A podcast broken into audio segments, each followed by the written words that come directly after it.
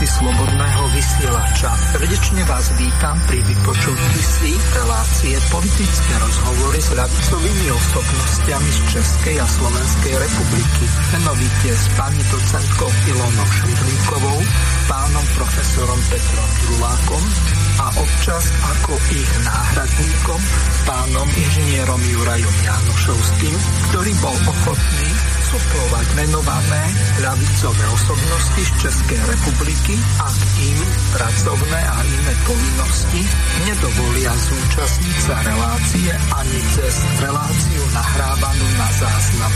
Samozrejme, uprednostňujeme relácie naživo, do ktorých sa aj vy môžete aktívne zapojiť napísaním e-mailu alebo zavolaním do štúdia Banska Bystrica Juch. V relácii politické rozhovory s ľavicovými osobnostiami si rozanalizujeme, okomentujeme uplynulý mesiac v politike, či už v Českej republike, po prípade na Slovensku, v Európskej únii alebo vo svete.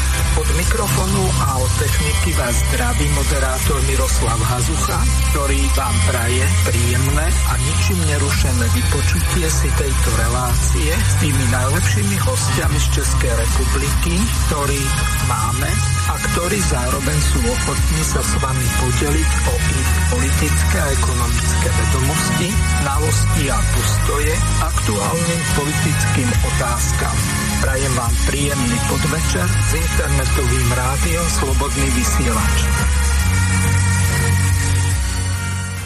Vážené a milé poslucháčky a poslucháči, od mikrofónu vás pozdravuje Miroslav Hazucha. Počúvate reláciu politické rozhovory s ľavicovými osobnostiami z Českej a Slovenskej republiky. Prvýkrát v tejto relácii mám čest privítať pani Katežinu Konečnú, ktorá je predsedničkou komunistickej strany Čieha Moravy.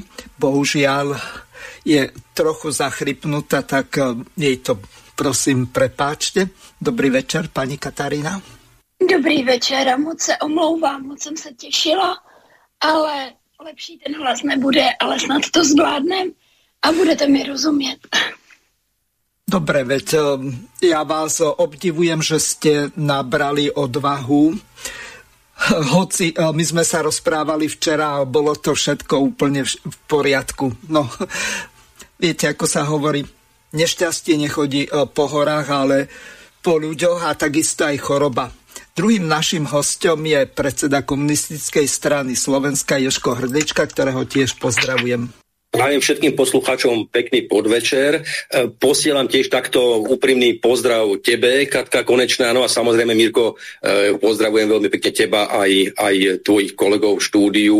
A som veľmi rád a veľmi, veľmi ďakujem za možnosť tejto dnešnej večernej diskusie. A ešte keď mám slovo, tak musím povedať, že obzvlášť ma teší, že môžeme spoločne na mnohé tie aktuálne spoločensko-politické témy diskutovať práve s Katkou Konečnou, ktorú si naozaj nesmierne vážim ako kolegyňu v KSČM, v komunistickej strane Čiehamerove. Kati, takže držím palce, aby to ten tvoj hlas vydržal a takisto skláňam, skláňam obdiv, že e, do tejto relácie aj za takýchto zdravotne negatívnych okolností ideš.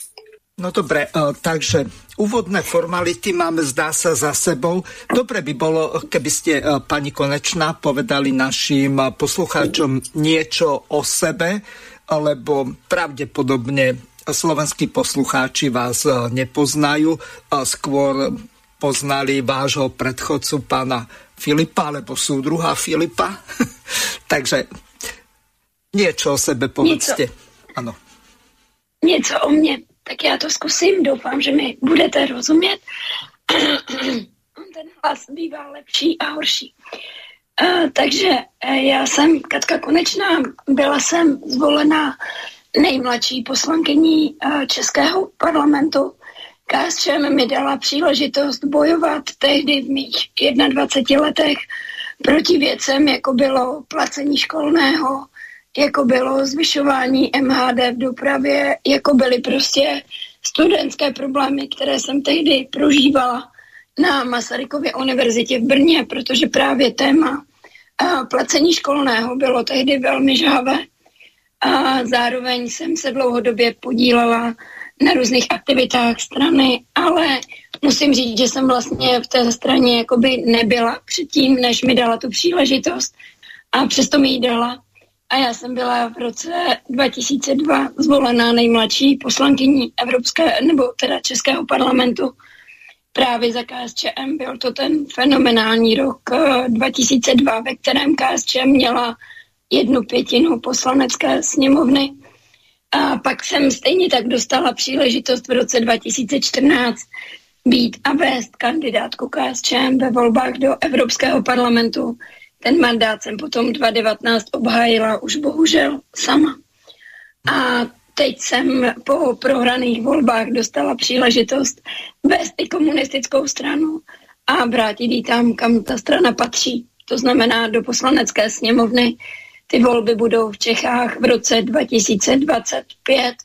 Pokud se ne, nestane nic zásadního, já bych si to moc přála, protože vláda v České republice škodí občanům, ale uvidíme, mají poměrně silnou většinu, takže třeba se nám stane něco takové, takového hezkého, jako vám na Slovensku, že každý měsíc, který nebude vládnout a sociální vláda bude dobrý, ale když ne, tak nás vlastně čekají příští rok volby do, a vás taky, do Evropského parlamentu, kde bych si moc přála, aby se komunistická strana Slovenska vrátila, protože eh, nám chybí v té frakci sjednocená levice a zároveň máme krajské volby. Takže to je tak asi něco málo o mně a zároveň ještě úplně na začátek z těch formalit. My se s Joškou Hrdličkou známe dlouho, já se ho moc vážím, ale nikdy nikdo neměl odvahu nás pozvat spolu do jedné relace. Tak doufám, že to pro vaše posluchače bude zajímavé a zároveň já musím říct, protože mám velmi aktivní sociální sítě a když se podívám do těch statistik, tak 10% eh, všech lidí, kteří mě sledují a jsou v nějaké interakci se mnou na sociálních sítích, tak jsou ze Slovenska. Takže díky Slováci, že mě sledujete i na Slovensku. Ja pripomeniem ešte jednu takú úplnú maličkosť. Eh, odberateľom vášho kanála pani Konečná e, som aj ja a dokonca na vašu výzvu som reagoval, že vás nepozývajú do českej televízie alebo do súkromných českých televízií, tak e, som vám takúto možnosť e, ponúkol. Tým do určitej miery popravujem ten úvodný jingle z toho dôvodu, že som predpokladal, že pokiaľ sa nám nepodarí e, získať ďalších hostí e, z ľavicového spektra, tak e, bude tam Jura Janušovský alternovať, pokiaľ sa stane to, že buď pán Drulák alebo pani Ilona Švihlíková nebude môcť, pretože je turbulentná doba a vieme, že čo sa robí s ľavicou, či už v Čechách alebo na Slovensku, veď eh, pán Drulák alebo eh, Luboš Blaha, tak eh, to sú krásne príklady toho, ako tá cenzúra, ako tie neviem, možno, že to nazvať politická prohibícia, ak taký vôbec termín politológii je, pretože tu sa obmedzuje lavica do takej miery, že to až brzdí vzduch, ak môžem také prirovnanie povedať, lebo to je niečo neskutočné. Joško, e, teba by som sa spýtal, pani Konečná v úvode povedala, že od roku 2002 ak si dobre pamätám, tak v rokoch 2002 až 2006 bol poslancom Národnej rady Slovenskej republiky aj ty vtedy komunisti po tom, ako Vajsovci, ty myslím eh, stranu demokratickej ľavice, eh, podrazili eh, Mečiara a dostala sa k moci pravica za pomoci dvoch kvázi ľavicových strán. Strany občianského porozumenia, to bola strana bývalého prezidenta Rudolfa Schustera a takisto strana komunistická Vtedy to bolo ešte pod úplne iným vedením. Mohol by si trošku zaspomínať, aké boli tvoje časy v tom roku 2002, lebo my sme sa v roku 99-2000 rozišli z vysokých škôl, tak mimochodom naši poslucháči asi vedia, Joško Hrdlička, môj spolužiak z katedry histórie, takže toľko asi na úvod. Nech sa páči, Joško. Áno, Mirko, ďakujem ti pekne za takú úvodnú tému. Skôr než odpoviem, ešte tiež e, by som sa dotkol toho, e, teda na Margo, na Margo Kapky konečnej, keď si povedal, že, a to si ja viem, ako si to myslel, bolo to myslené v dobrom, že ju tak na Slovensku dobre nepoznajú. Ale chcem povedať, že e, Katka Konečná, a to si naozaj v komunistickej strane Slovenska veľmi vážime, sa zúčastnila spolu s nami 29. augusta, teda minulého roku, na oslavách Slovenského národného povstania. A naozaj si to vážime teda nielen preto, že Katka Konečná aj spolu so svojou delegáciou zastupovala reprezentovala naozaj nám najbližšiu komunistickú stranu, ale teda aj tá národná blízkosť týmto spôsobom bola, bola prejavená. Ale chcem povedať to, že veľmi, ale veľmi ma potešilo, keď sme e, realizovali pietné akty na viacerých miestach v Banskej Bystrici, tak, e, a bolo tam samozrejme v tento deň, tam vždy býva veľmi veľa ľudí a veľmi ma potešilo, keď, keď tí ľudia e, videli Katku Konečnú a, a teda prišli za ňou, podali jej ruku, pozdravili ju. No a potešilo ma to práve preto, že ma to opäť utvrdilo aj v takomto mojom všeobecnom presvedčení, že e, ten slovenský volič, samozrejme, nech mi je odpustené, teraz nebudem hovoriť o tých, o tých prvovoličoch alebo o tej mladšej generácii, ale, ale tá, ma, som presvedčený a teda ma to utvrdilo v tom, že tá stredná a staršia generácia e, myslí, politicky cíti e, lavicovo. A teda tým, tým že teda vnímali, vnímali aj Katku Konečnú, poznali ju, tak aj tým e, bola prejaven, bol prejavený ten záujem o lavicovú politiku a nielen na Slovensku, ale teda aj pre nás v blízkych Čechách. E, takže toto ma veľmi potešilo a veľmi som si takýto postoj našich spolupčanov v Banskej Bystrici vážil. No a teraz k tvojej, k tvojej takej tej, tej úvodnej otázke. E, presne ako si povedal, rovnako ako Katka Konečná, aj ja teda som mal tú možnosť a byť poslancom Národnej rady Slovenskej republiky za komunistickú stranu Slovenska v tom období rokov 2002-2006.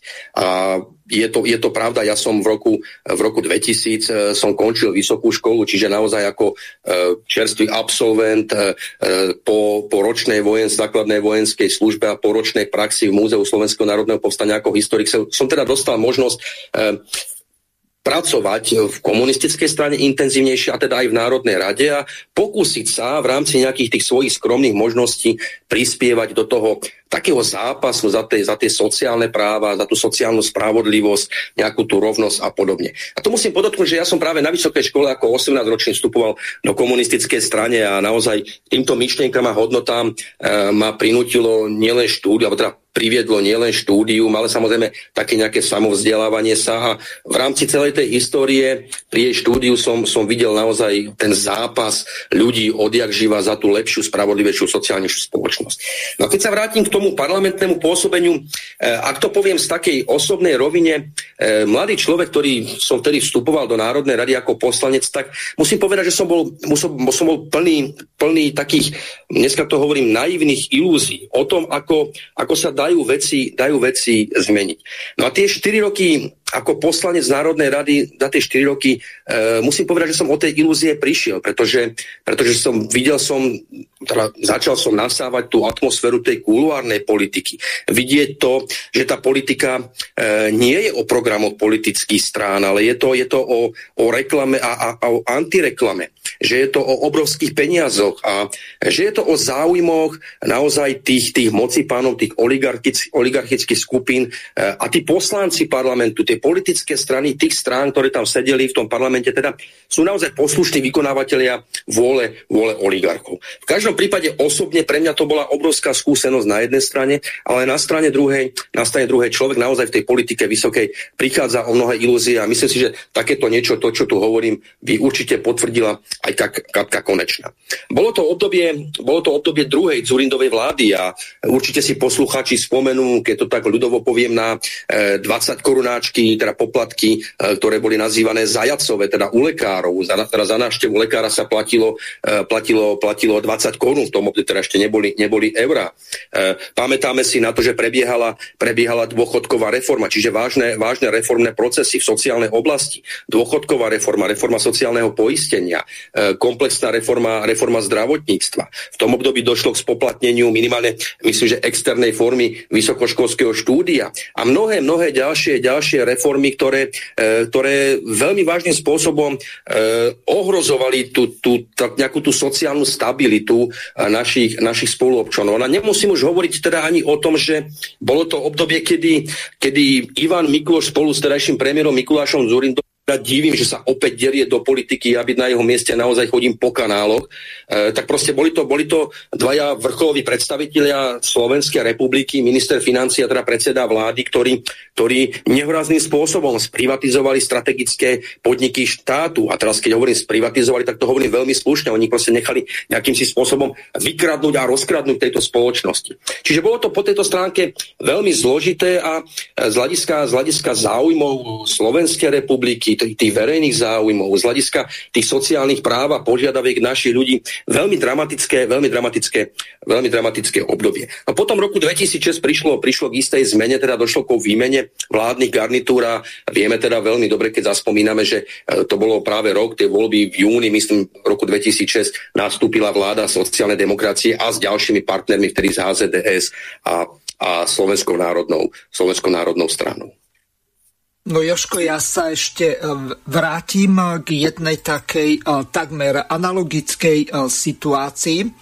V parlamente vtedy, keď ty si bol poslancom, tak dochádzalo k nejakému takému kupčeniu, ak si dobre pamätám. Džupa a Kolesár boli dvaja poslanci a v Českej republike bola takisto tuším za Topolankovej vlády podobná situácia. Tam tí poslanci sa volali Melčak a Pohanka.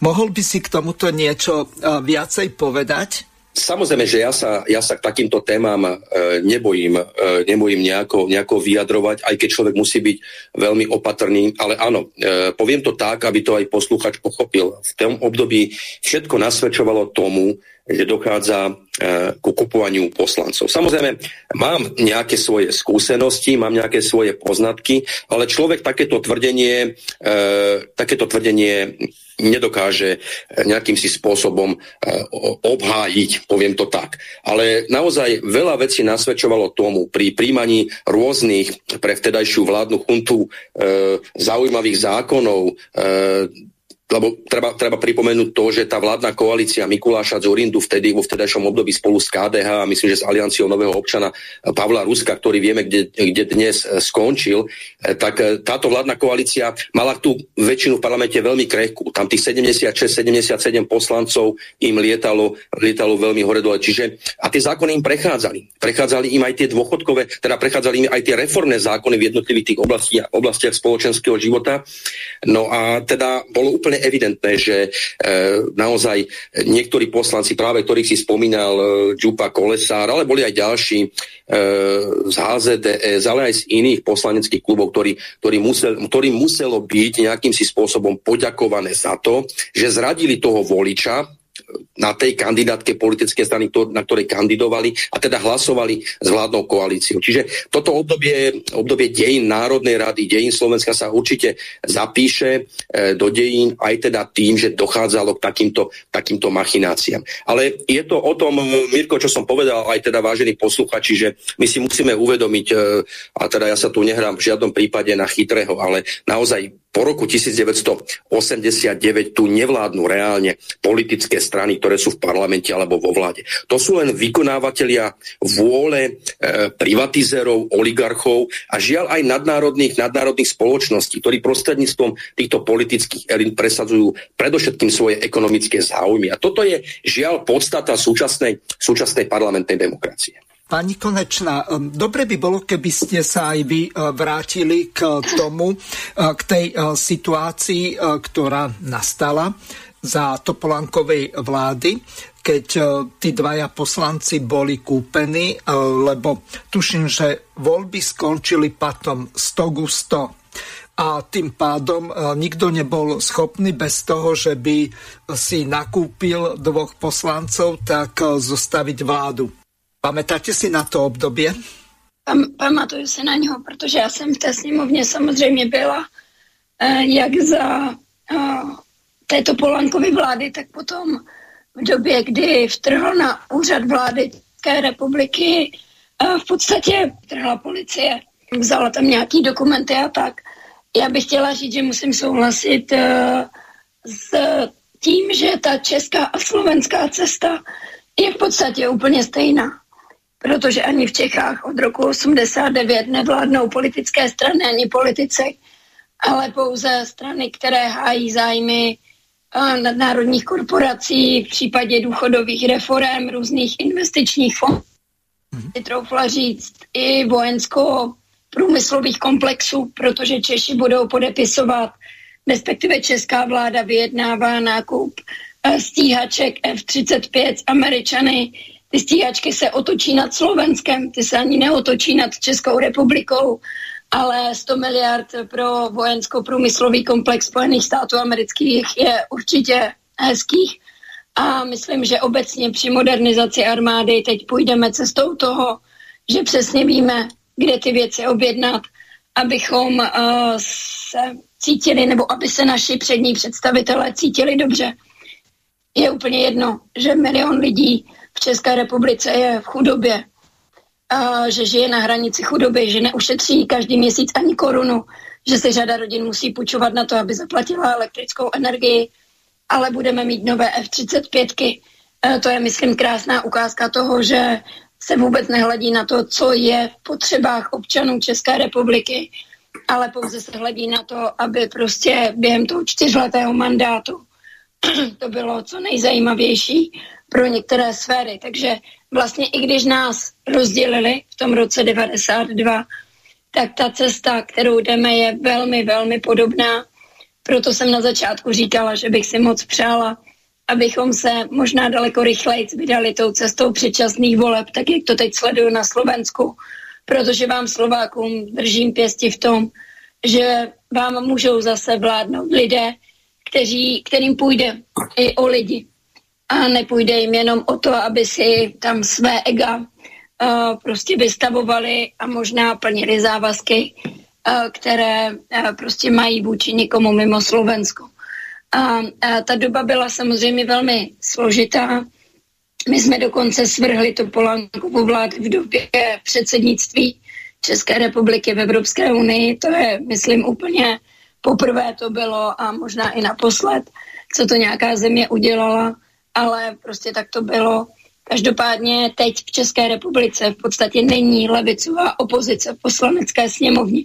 Není tam nikdo, kdo by přednášel ty levicové návrhy, kdo by říkal ty jasné věci, které jsou jasné všem levičákům, že šetřit se nemá na lidech, ale šetřit eh, nebo peníze se mají brát těm, kteří jich mají miliardy a vyvádí je z České republiky, mají se danit nad národní korporace a tak dále to prostě tam nezaznívá. Obecně se úplně ztratila debata o progresivním zdanění, takže myslím, že se ukazuje, že je to zoufalá ztráta v České hmm. republice. No ešte sa vás pýtam na jednu vec. Podstate sme zabudli povedať jednu veľmi dôležitú vec. Pani Katežina Konečná je europoslankyňou za Českú republiku, za komunistickú stranu Čieha Moravy.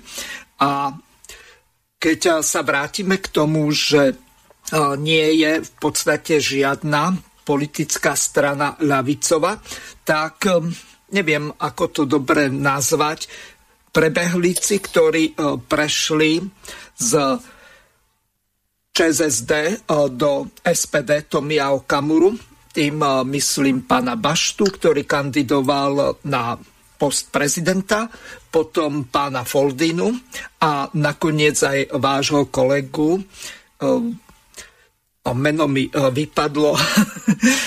Asi mi pripomeniete, že ako sa volá za SPD poslanec v Europarlamente. Ja myslím, že jo, v David. Európskom parlamente Ivan David. Áno, eh, pán David, už som si spomenula ja.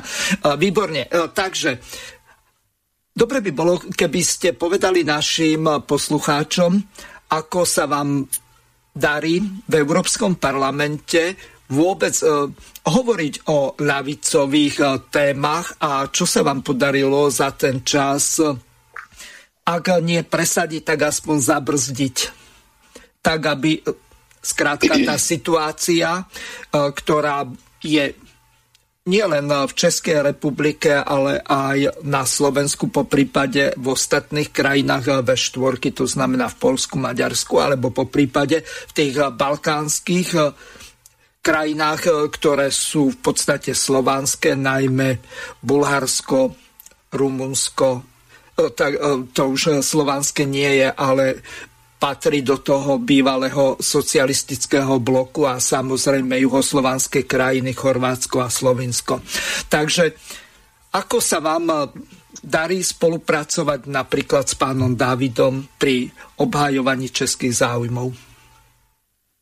No, no je to velmi, velmi složité, protože SPD si teď při, přijala téma vystoupení z Evropské unie já bych chtěla říct, že v době, kdy Tomio Okamura v roce 2009-2010 a, a vlastně i při vstupu do Evropské unie byl velmi silně pro vstup do Evropské unie, tak KSČM navrhovala referendum, tak aby se lidé mohli rozhodnout o tom, zda v Evropské unii chtějí být či nikoliv.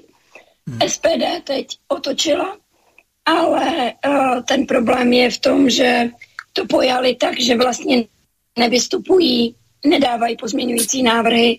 Já si myslím, že i když nesouhlasím s tou současnou podobou Evropské unie, myslím, že nikdo normální nemůže souhlasit s tím, že nám tady vládne nikým nevolená komise, že je tady čím dál víc nařízení a regulací, které občané nemohou ovlivnit, tak z druhé strany je třeba pracovat. a e, tudíž já jsem velmi aktivní v řadě vystoupení, jsem velmi aktivní v pozměňujících návrzích pracuji hodně na zdravotní legislativě, pracovala jsem hodně dřív na energetice. A, a teď třeba jsme přijali úplně novou legislativu o spotřebních úvěrech, tak aby a, takové ty různé firmičky, které lidem půjčují za nehorázné úroky a ještě to tají, tak už to prostě dál dělat nemohli, aby, bylo, aby občané měli ochranu, když si půjčí peníze takovou, že to prostě potom nedostane do pastí exekucí a dluhů. A zrovna minulý týden jsem připodepsala opět návrh, který se týká České republiky i Slovenska, ale i řady těch východních zemí nebo těch středovýchodních zemí. A to je třeba dvojí kvalita zboží, která pořád není dořešena, protože to, s čím přišla paní česká eurokomisařka Věra Jourová v roce 2018, byla prostě blbost nepomohlo to. Takže my to teď chceme opravdu zpřísnit, aby vy na Slovensku i my v Čechách už jsme nekupovali dražší a nekvalitnější potraviny, které mají stejný obal, jako například v Německu a jsou akorát levnější a kvalitnější. Takže těch témat je tady hrozně moc. Úplně poslední věc, která se hlasovala minulý týden, byla nové, nová legislativa k zaměstnávání takových těch řidičů Ibru, takových těch platform, rohlík, košík, nevím, co máte na Slovensku z toho, takový ti řidiči, kteří dneska vlastně fungují mimo systém, v podstatě pracují na švart systém, protože prostě Češ, nebo ti nadnárodní zaměstnavatele jim neumožňují, aby pracovali jinak. Takže ty my tady chceme, eh, jako chceme jim dát větší ochranu, aby měli právo na nemocenskou, na normální život a tak dál. Takže těch témat je to hodně. Bylo by samozřejmě jednodušší dát si nohy na stůl a nedělat nic, ale myslím, že proto mě tady voliči nevyslali a já se snažím tady říkat názory Čechů, ale občas i Slováků, protože jsem tady několikrát vystupovala, třeba i po konzultaci s Lubošem Bláhou, na některé témata, která se bytostně Slovenska dotýkaly, tak aby tady ten názor těch občanů, levicových občanů obou zemí prostě zněl. Katka, spomenuli ste slovo švart systém. Zrejme sa nejedná o nejakú čiernu prácu ako preklad z Nemčiny doslovný, ale um, v podstate tam ide o veľmi špecifický uh, systém zamestnávania a dobre by bolo pomenovaný je podľa Miroslava Švarca, ktorý z začiatku alebo počiatkom 90. rokov tento systém zaviedol vo svojej firme, takže vyhodil všetkých zamestnancov a potom ich ako živnostníkov za superhrubú mzdu zamestnal. Lenže Česká republika na rozdiel od Slovenska, kde u nás švart systém sa ani švart systémom nazýva v podstate. E, na Slovensku toto urobil doslova štát, kým v Českej republike to bolo, aspoň pokiaľ mám nejaké informácie zakázané. Na Slovensku sa udialo to, že štát vyhodil e, napríklad štátne lesy, e, tak vyhodili svojich zamestnancov nechali si napríklad už len lesníkov a tie ženy, ktorí boli v pestebnej činnosti alebo drevorúbači a, takisto tí traktoristi na tých lesných kolesových traktoroch, tak oni sa stáli súkromníkmi, ktorí robili na živnosť.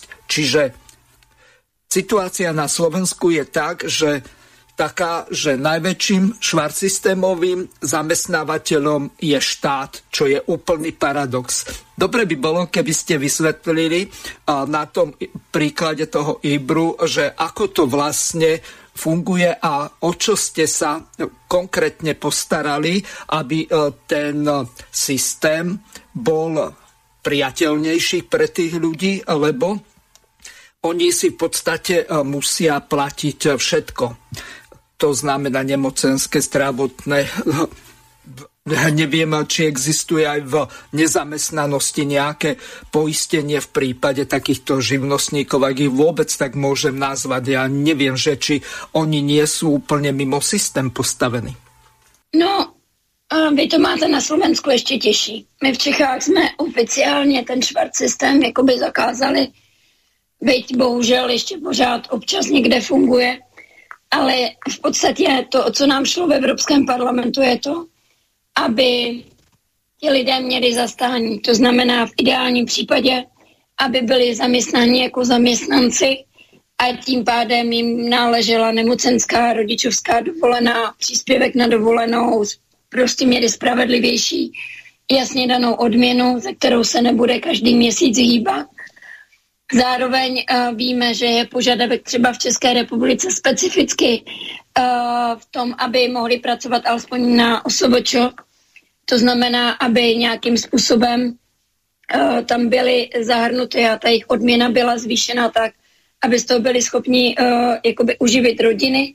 Za mě je to podle mě především o tom, aby se to prostě znormalizovalo a aby například rohlík nebo košík, jeden z těch dvou, teď nechci ani jednomu křivdit, ale eh, který prostě povinně musí v Německu ty lidi zaměstnávat na, za 2000 euro měsíčně, tak prostě to neoddřívali za pár desítek korun na hodinu ti čeští řidiči, kteří prostě pro ně jezdí a oni s nimi ještě různě jakoby manipulují v tom, že jim ty ceníky mění a, a různě jim nastavují pracovní dobu a, a musí plnit prostě šílené věci.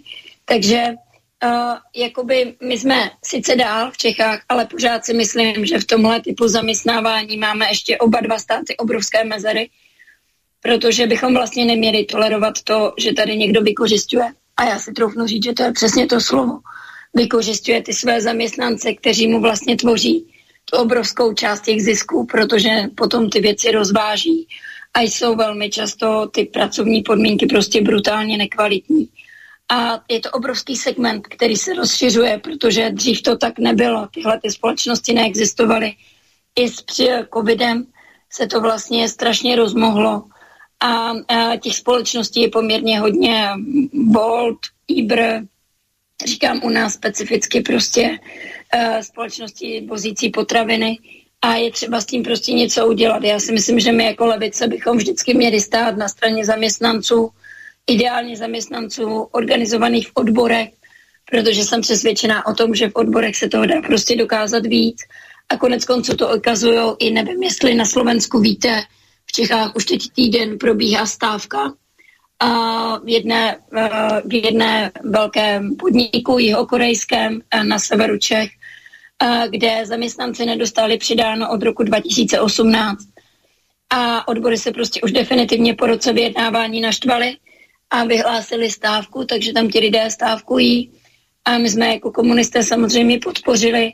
A ukazuje se, protože to vedlo až k tomu, že dneska se sešel ministr práce a sociálních věcí s jeho korejským velvyslancem, ze zástupci těch zaměstnavatelů a prostě se ukazuje, že ten silný tlak, který dovede ty, dovedou ty odbory v podstatě vyvinout na toho zaměstnavatele, který dostal 4 miliardy korun na investičních pobídkách, než vůbec do České republiky přišel.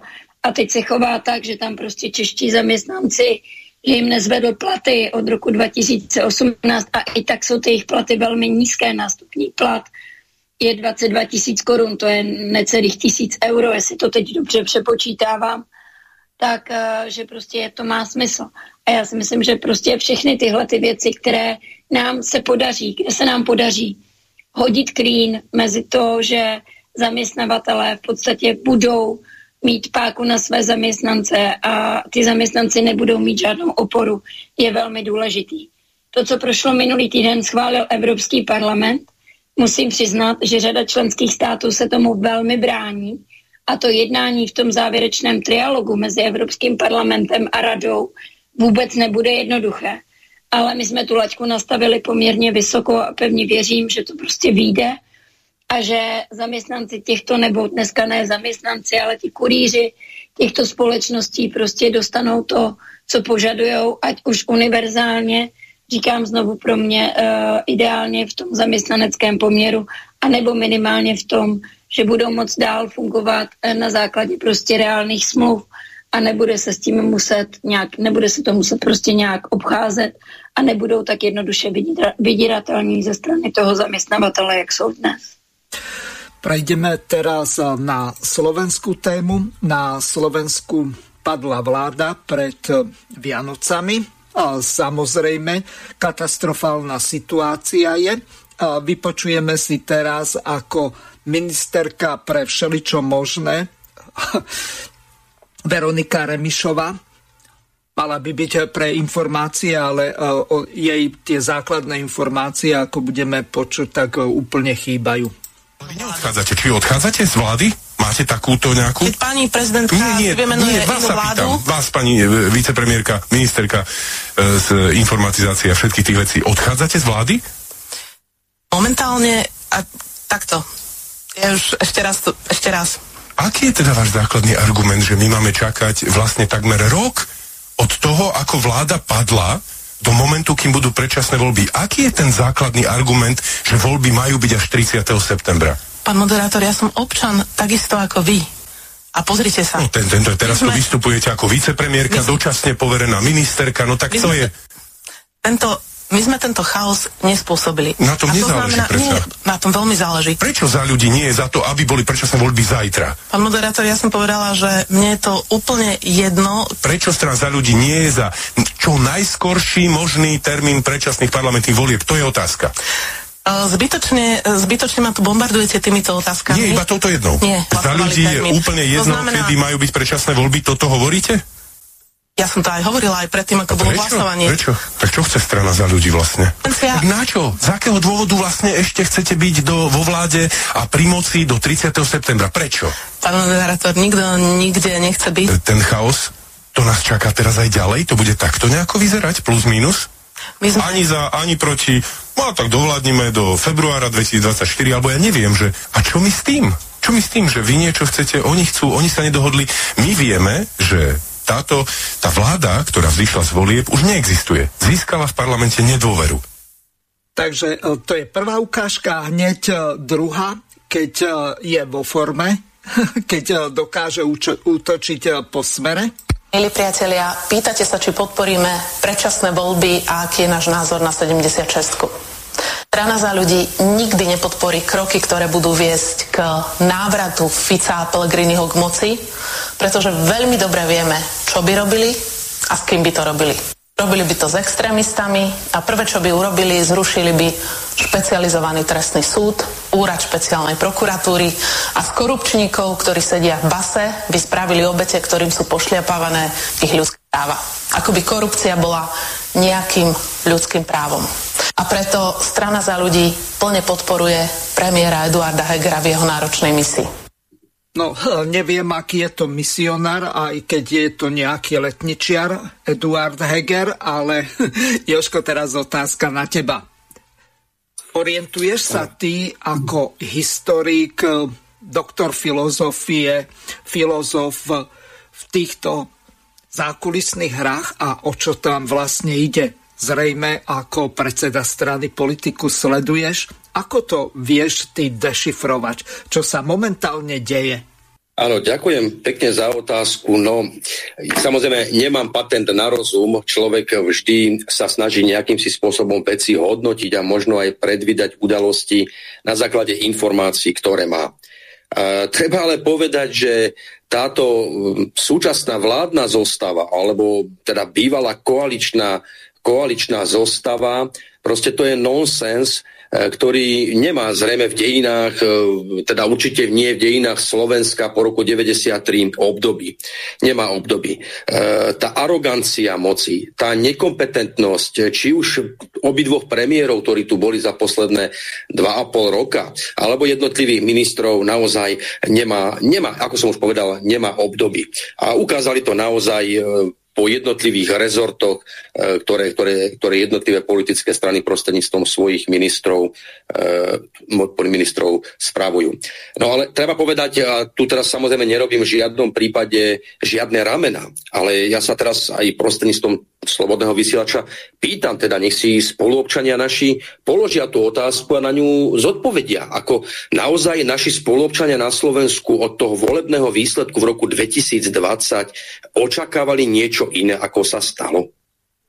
No, e, my v komunistickej strane sme očakávali niečo takéto, aj keď samozrejme to pred, predčilo keď to je čechizmus, predčilo naše, naše očakávania tou neschopnosťou, tým hazardom so, so slovenskou spoločnosťou, so slovenskými občanmi. E, my naozaj, nielen, že teraz tu zápasíme, alebo teda máme tu energetickú krízu, máme za sebou e, dva roky e, boja na, na tej zdravotnej arene s covidom, ale, ale celé toto vládnutie od roku 2020 je poznačené, je poznačené politickými krízami, handrkovaním a hašterením jednotlivých ministrov. Pani ministerku alebo vicepremiérku Remišovu, tu je naozaj škoda komentovať, pretože to, čo ona hovorí, tomu sa naozaj rozumieť nedá, ale je to primitívne. Je primitívne to, keď nemá argumenty e, alebo odpovede na, na žiadnu alebo teda akúkoľvek otázku, tak bude používať len pojmy korupcia, mafia a podobne.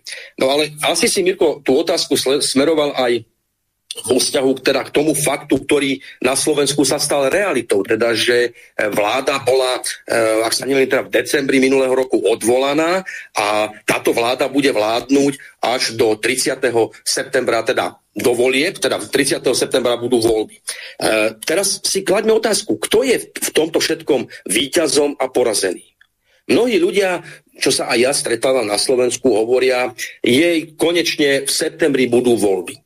Ale keď hovorím, keď si kladiem, kladiem tú otázku, že kto je víťaz a kto je porazený, tak ja hovorím, že porazený je občan, volič v konečnom dôsledku. A prečo? Teraz si vezmime, že e, riadne voľby, riadne parlamentné voľby mali byť zhruba vo februári, začiatkom marca e, budúceho roku, teda roku 2024. E, došlo k skráteniu volebného obdobia, budú vyhlásené predčasné parlamentné voľby na 30. septembra tohoto roku. 30. septembra prebehnú voľby, na druhý deň ráno sa zobudíme, e, budú nejaké výsledky, na základe ktorých sa bude skladať nová, nová koalícia, nová koaličná vláda. A teraz si vezmeme aj ten, ten čas, ktorý bude bežať. Prebehnú, kým prebehnú koaličné rokovania, kým tu dostane nejaká politická strana mandát na zostavenie vlády, kým bude zostavená vláda, kým bude e, schválené programové vyhlásenie vlády a my sa pomaly nachádzame vo februári, v marci budúceho roku. To je samozrejme trošku nadnesenie, čo hovorím. Ale v každom prípade chcem tým povedať teda z toho politického hľadiska porazeným nakoniec je občan Slovenskej republiky napriek tomu turbulentnému vývoju, napriek, napriek tým tým, tým rôznym demonstráciám a protestom protivládnym, či už proti covidu, či už proti obrannej zmluve z USA, alebo vlastne proti demonstráciám, teda demonstráciám proti, proti vôbec súčasnej, súčasnej vlády. Napriek tomu je porazený občan a strany súčasnej vládnej koalície, alebo teda strany, ktoré dnes vládnu, no tak si 9 mesiacov môžu šafáriť e, a, a robiť si ďalej, ďalej svoju agendu. Neprichádzajú o nič. Samozrejme, že budú hrať budú robiť predvolebnú kampaň, budú hrať na voliča. Bude teraz otázkou, ako dokáže občan Slovenskej republiky tú skúsenosť s, s, s vládnymi stranami od roku 2020 až do konania volie vyhodnotiť, ako bude vedieť vyhodnotiť volebnú, volebnú kampaň a komu dá ten občan v tých parlamentných voľbách e, v septembri svoj hlas. Zároveň ja sa chcem trošku vrátiť v tejto, v tejto situácii aj, aj k samotnému referendu, ktoré tu bolo. Eh, ako komunista, teda my ako komunistická strana Slovenska sme samozrejme podporovali eh, v rámci našich možností všetky iniciatívy, ktoré volali po referende, ktoré volali po predčasných parlamentných voľbách. Naozaj sme podporovali všetky. Aj to, to súčasné referendum, referendum, ktoré bolo e, síce neplatné, ale sme, sme podporovali. Takisto sme robili, e, alebo teda volali našich spoluobčanov k tomu, aby do tohoto referenda išli a teda podporili tú otázku, ktorá tam bola. To je však jeden rozmer, alebo jedna stránka e, jednej a tej istej mince. Tá druhá stránka je, že, že musím kriticky povedať na autorov e, tej referendovej otázky a na celý ten mechanizmus, že to proste bolo, a opäť použijem čechizmus v maximálnej možnej miere spackané. A že to referendum prebiehalo zrovna v období, kedy už bolo jasné, že táto vláda e, nemá teda tú dôveru Národnej rady Slovenskej republiky a že ten vývoj bude smerovať k predčasným parlamentným voľbám. Čiže aj z toho politického uhla pohľadu ja sa pýtam, e, a teraz možno mnohí posluchači so mnou nebudú súhlasiť. E, aj súčasným opozičným stranám skutočne záležalo na tom, aby boli na Slovensku predčasné parlamentné voľby. E, ja to uzavriem teraz tým, že ten 30. september, áno, dobre, super, budú parlamentné voľby, poďme, volič má šancu sa opäť rozhodnúť, ale v konečnom dôsledku nič extra sa tu nerieši. Dobre, um, mám tu pripravenú jednu takú ukážku, aby len Slováci nevyzerali ako úplní idioti. Zuzana Bubilková tak eh, komentovala hovorkyňu pána prezidenta Petra Paula. Tak vás opět zdravím u povolební kávičky s bleskem. Říká se, že když se dva bíjí, tak třetí se směje. Tím třetím v případě volby prezidenta byla mluvčí Petra Pavla a budoucí mluvčí hradu Marketa Řeháková. Ta prochychotala celou svou tiskovou konferenci. Je slušný.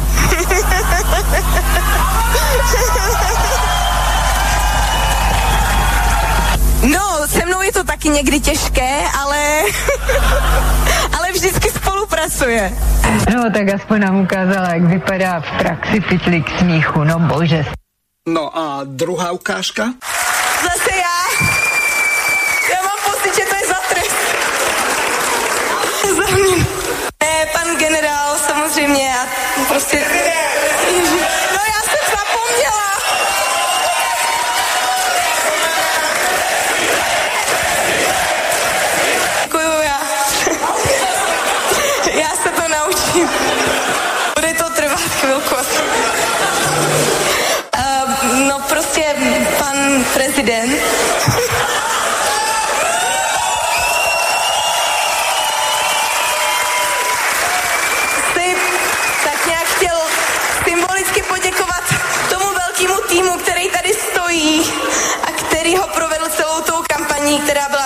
Někdy nepříjemná trošku, někdy fajn. A myslím, že je teda na čase týmové video. No, tak se já jsem se spletla, no tak. Prý, že mediální otázky. Máme tady nějaká média. Jo.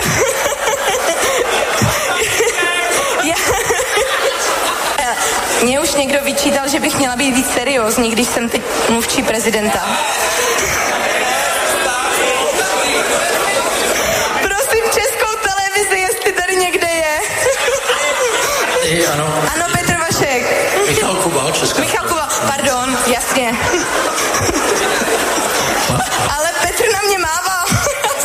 Máme všichni.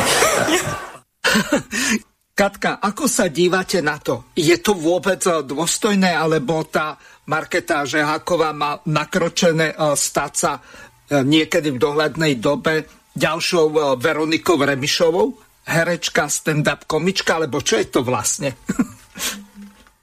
Víte, celá celá kampaň pana generála nebo pana prezidenta teď už uh, v České republice byla postavená na především lidech kolem něm, kolem něho. A vlastně celá, a ukazuje se dneska už, že ta kampaň trvala minimálně pět let, že byla velmi sofistikovaná. A myslím, a, že když jsem četla, kdo se na ní podílel, tak bychom našli nějaké stopy i na Slovensku. A, a i lidé, kteří dnes mluví za pana budoucího prezidenta a tváří se jako jeho třeba ekonomičtí experti, se ukazuje, že jsou prostě lidé, kteří uh, jako fakt nemají blaho České republiky jakkoliv jako v Merku, ekonomové a různí, různí další. Uh, takže já nevím, co všechno si Češi ještě zaslouží. Každopádně po prvních 14 dnech, kdy byl uh, prezident Pavel zvolen, ještě není vlastně ani jmenován do té funkce, tak se ukázalo zcela jasně a konec konců potvrdil to i premiér České republiky, že pan prezident souhlasí s volebním programem té koalice spolu, která v České republice vládne, eh, že tudíž nečeká žádné rozpory, eh, že pan prezident eh, bude souhlasit s ekonomickým programem této vlády, což potvrdil jeho ekonomický poradce. On náš pan prezident má řadu poradců.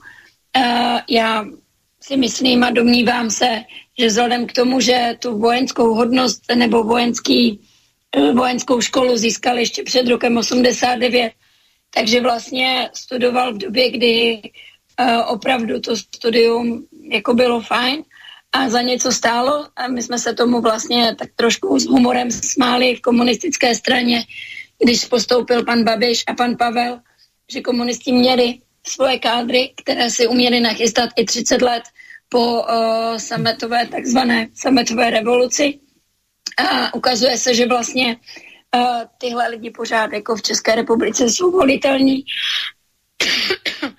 Ale ten problém je v tom, že on bez pochyby asi rozumí té vojenské problematice, uh, byť jednou ji rozuměl v zájmu socialistického zřízení, tak uh, to přetavil do zájmu uh, NATO jako vojenského politického paktu ale ve všem ostatním se nechává poradit.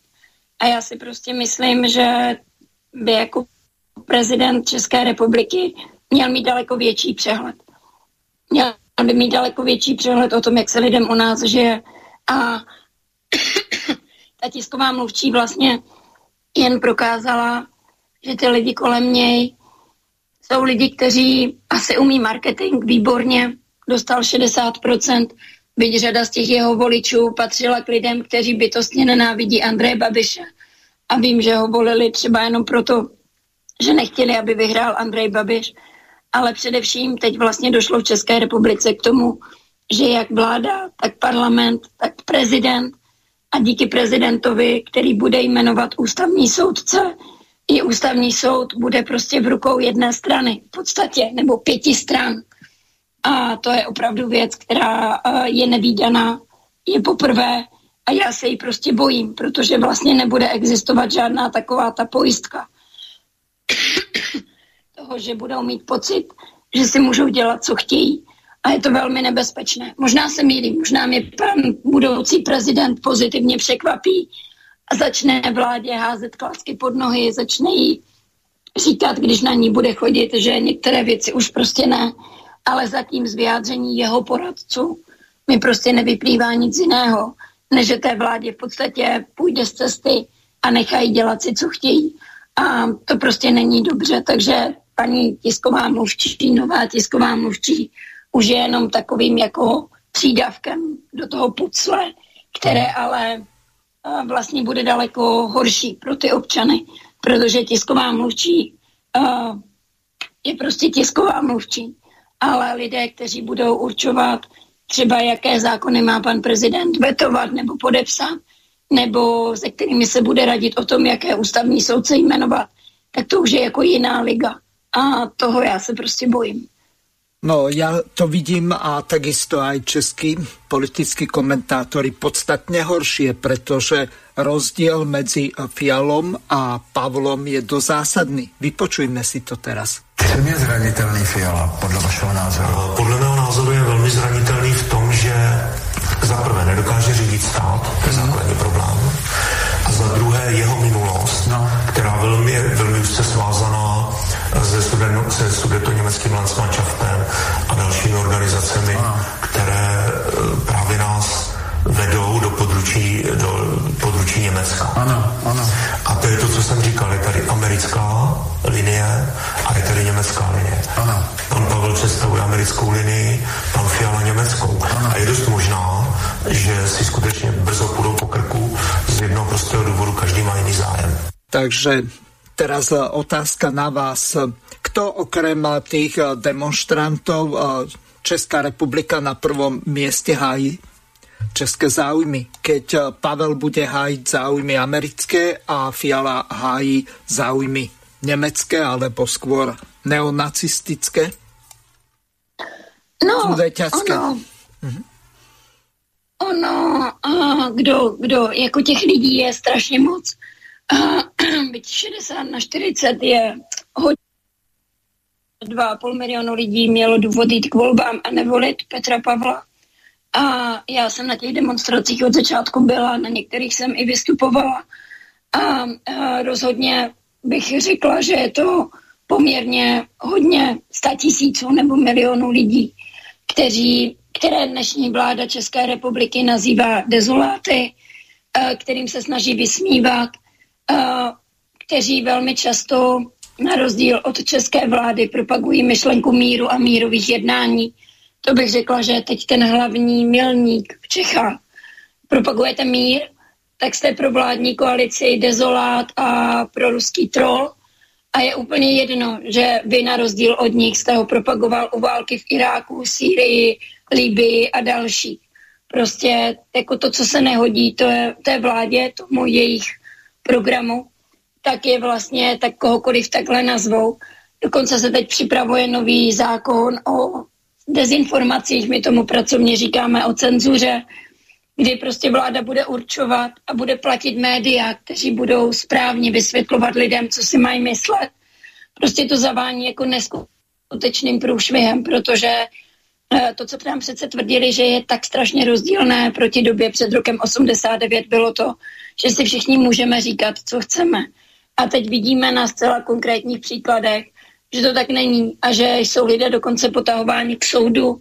Konec konců kauza a, našeho člena Pepíka Skály, kandidáta na prezidenta. Velmi zvláštní, že se objevila přesně v době, kdy uh, začal kandidovat na prezidenta nebo kdy oznámil svoji kandidaturu na prezidenta, tak naraz prostě vytáhnou tři roky starý nebo dva roky starý rozhovor, kde on nějakými spekulacemi se snaží prostě, uh, řekněme, diskutovat a i to vadí, takže uh, já se teď, já nevím, jak to máte teda úplně v těchto věcech na Slovensku, ale v Čechách se fakt lidé bojí mluvit. Já to vidím i na svém Facebooku, ale i na ulicích, že vás kolikrát vezmou někam bokem do vedlejší uličky, řeknou vám názor, který podle mě fakt není trestný, třeba, že nesouhlasí s kroky vlády, že prostě nechtějí, aby se dál bojovalo na Ukrajině, že by chtěli, aby někdo třeba přiměl k mírovým jednáním, že už prostě by ta válka měla skončit a bojí se to říct nahlas. Protože prostě mají strach, co z toho bude. Lidi jsou různě napadáni při kampani Petra Pavla.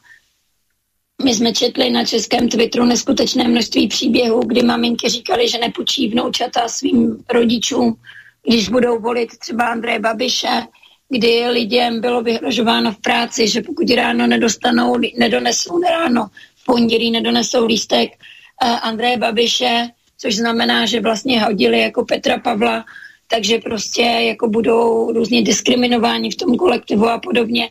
Takže ta doba se zvrhává v něco, kde to podle mě nikdy být nemělo a vlastně to nabírá strašně rychlé obrátky a všichni čeští novin, nebo ne všichni, ale velká část českých novinářů se, tvrdí, že, se tváří, že je to v pohodě.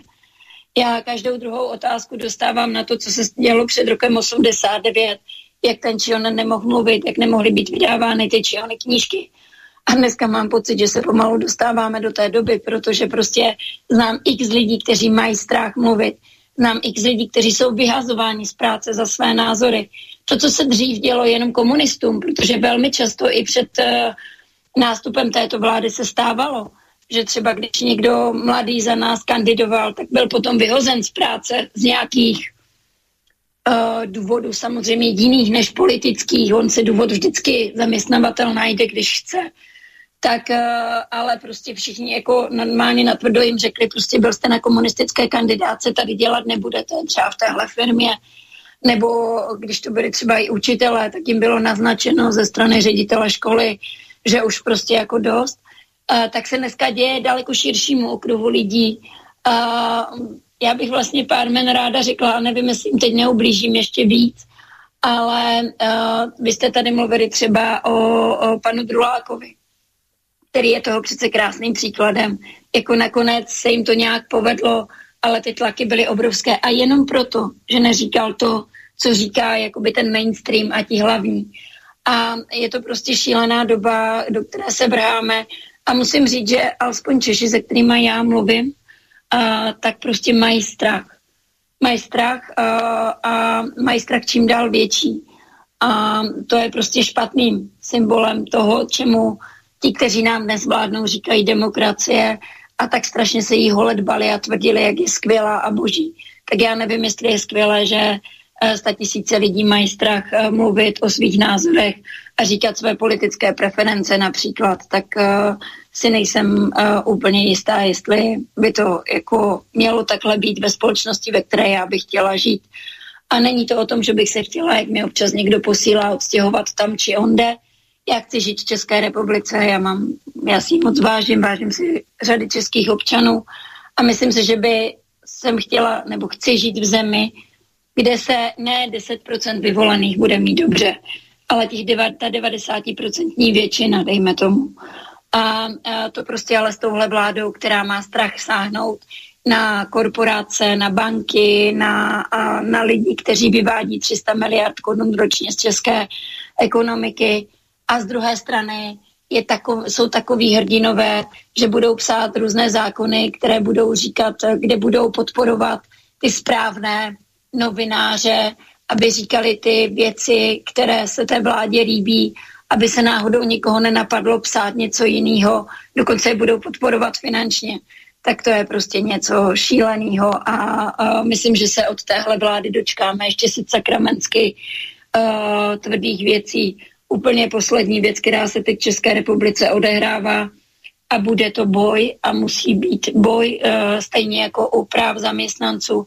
Je to výsostné téma levice a to je to, že dneska vlastně těsně po těch volbách někteří začali třeba mluvit o tom, že v České republice není problém, že by měli lidé odcházet do důchodu až v 68 letech což je nejvíc v Evropské unii v podstatě. A, a že chtějí takto změnit prostě důchody, že chtějí lidem třeba vzít eh, vyšší valorizace důchodů v době inflace a podobně. To jsou prostě šílenosti, které se na nás vrhají. Vlastně ta kampaň prezidentská to trošku utlumila a teď to z nich sype se neskutečným způsobem z ministrů, z premiéra, prostě úplně ze všech. Takže je to prostě šílený, ale tak uvidíme, jak to prostě bude pokračovat. Ideme si teraz zahrať jednu pesničku od eh, skupiny No Name Pán Timko zaspieva Chýbajú nám elity. Chýbajú nám elity. Nie sme nimi ja či ty Veď elitou je každý vec. Ó, stačí, že nie si pokrytec. Možno sa jedna narodí. Zistí, jak národ narodí. A možno národ nevie sám, sám sa stávať gelitám.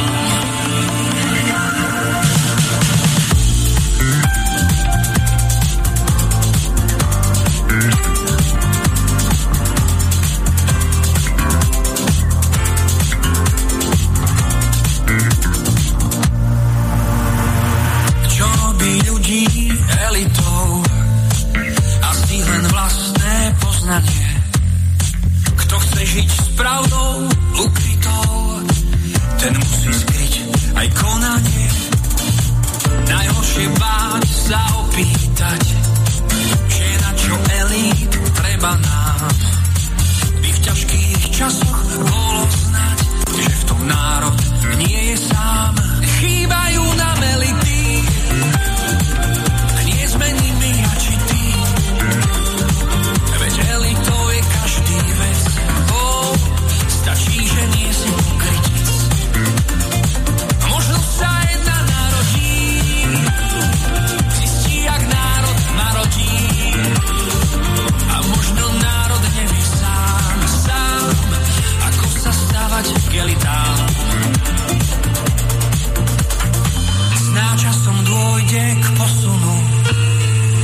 a jeden z nás to uchopí. Udrie nám všetkým na strunu, konečne dá nás dokopy.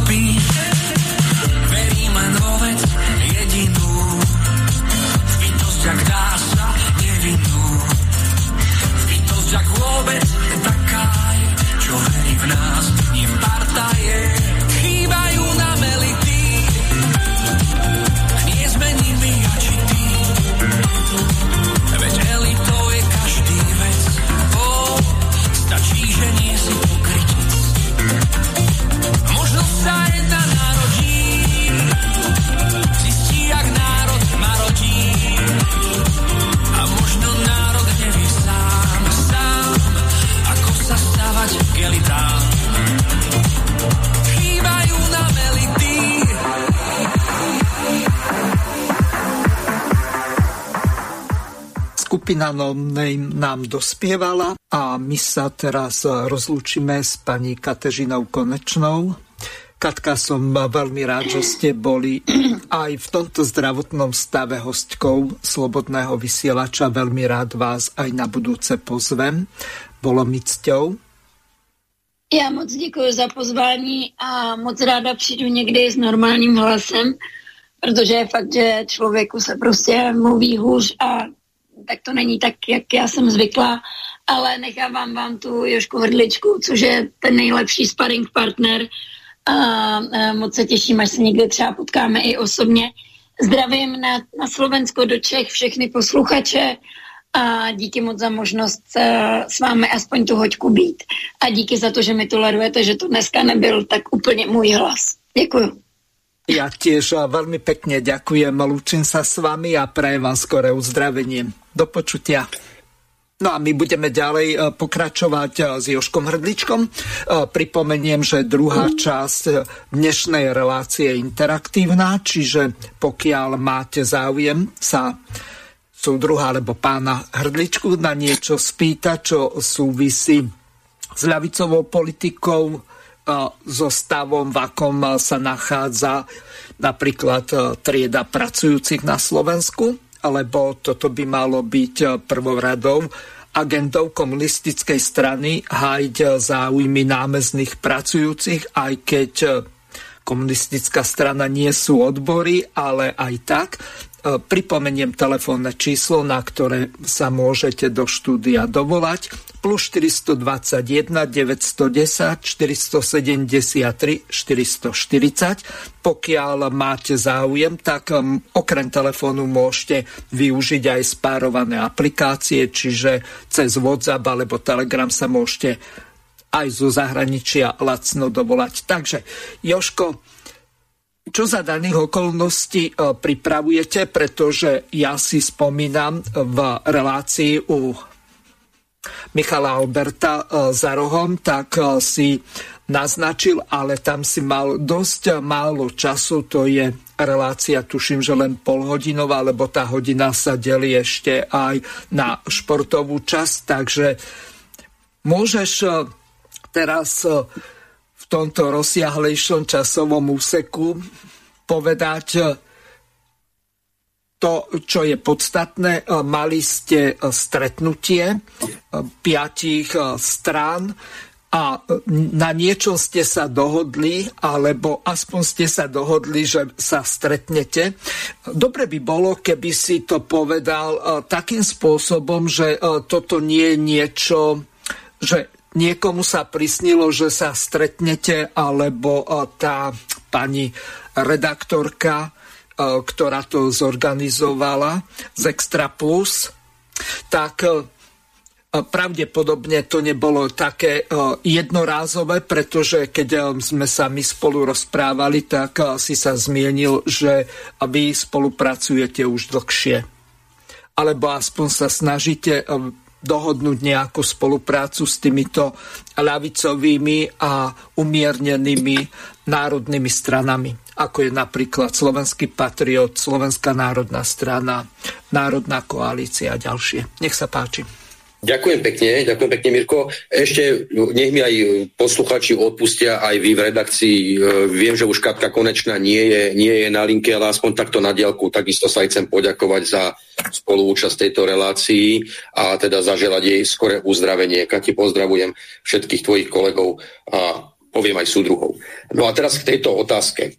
E, my sme už aj v tejto, v tejto téme, v tejto relácii spomenuli parlamentné voľby. Dnes už teda vieme, že 30. septembra nás čakajú tie predčasné parlamentné voľby a vieme, že de facto všetci, všetci vstupujú do volebnej kampane. A ja chcem k tejto téme povedať, že bez ohľadu na to, že 30. septembra budú parlamentné voľby, predčasné parlamentné voľby, tak my v komunistickej strane Slovenska sme realisti.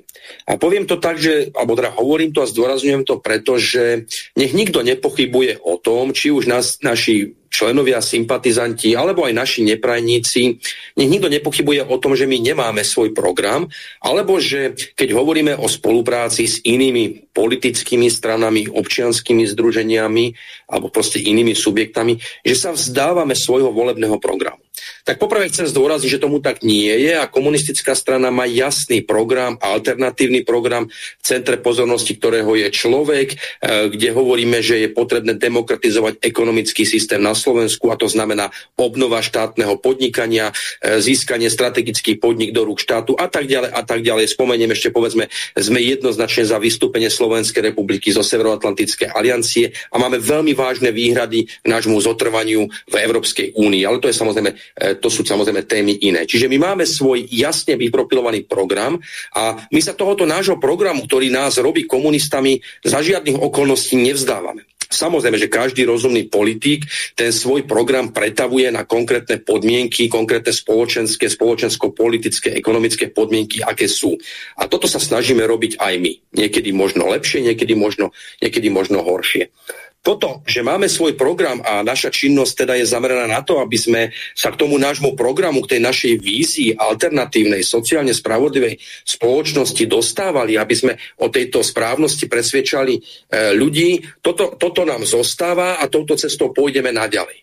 Ale vidíme, v, aké, v akom stave je momentálne spoločnosť. Už sme to hovorili aj spolu s Katkou Konečnou, aj tvoje komentáre, Mirko, ktoré si do toho vložil. Táto spoločnosť je rozdelená.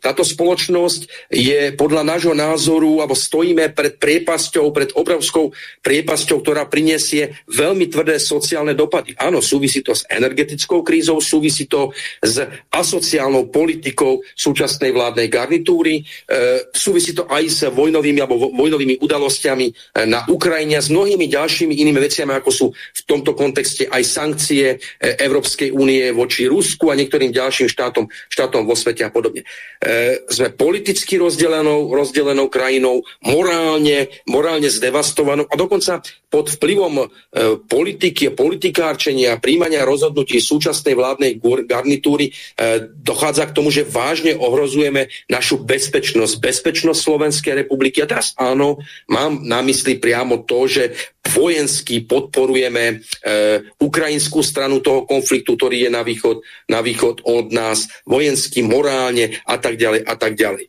Proste tá spoločnosť je podľa nášho názoru v katastrofálnom stave.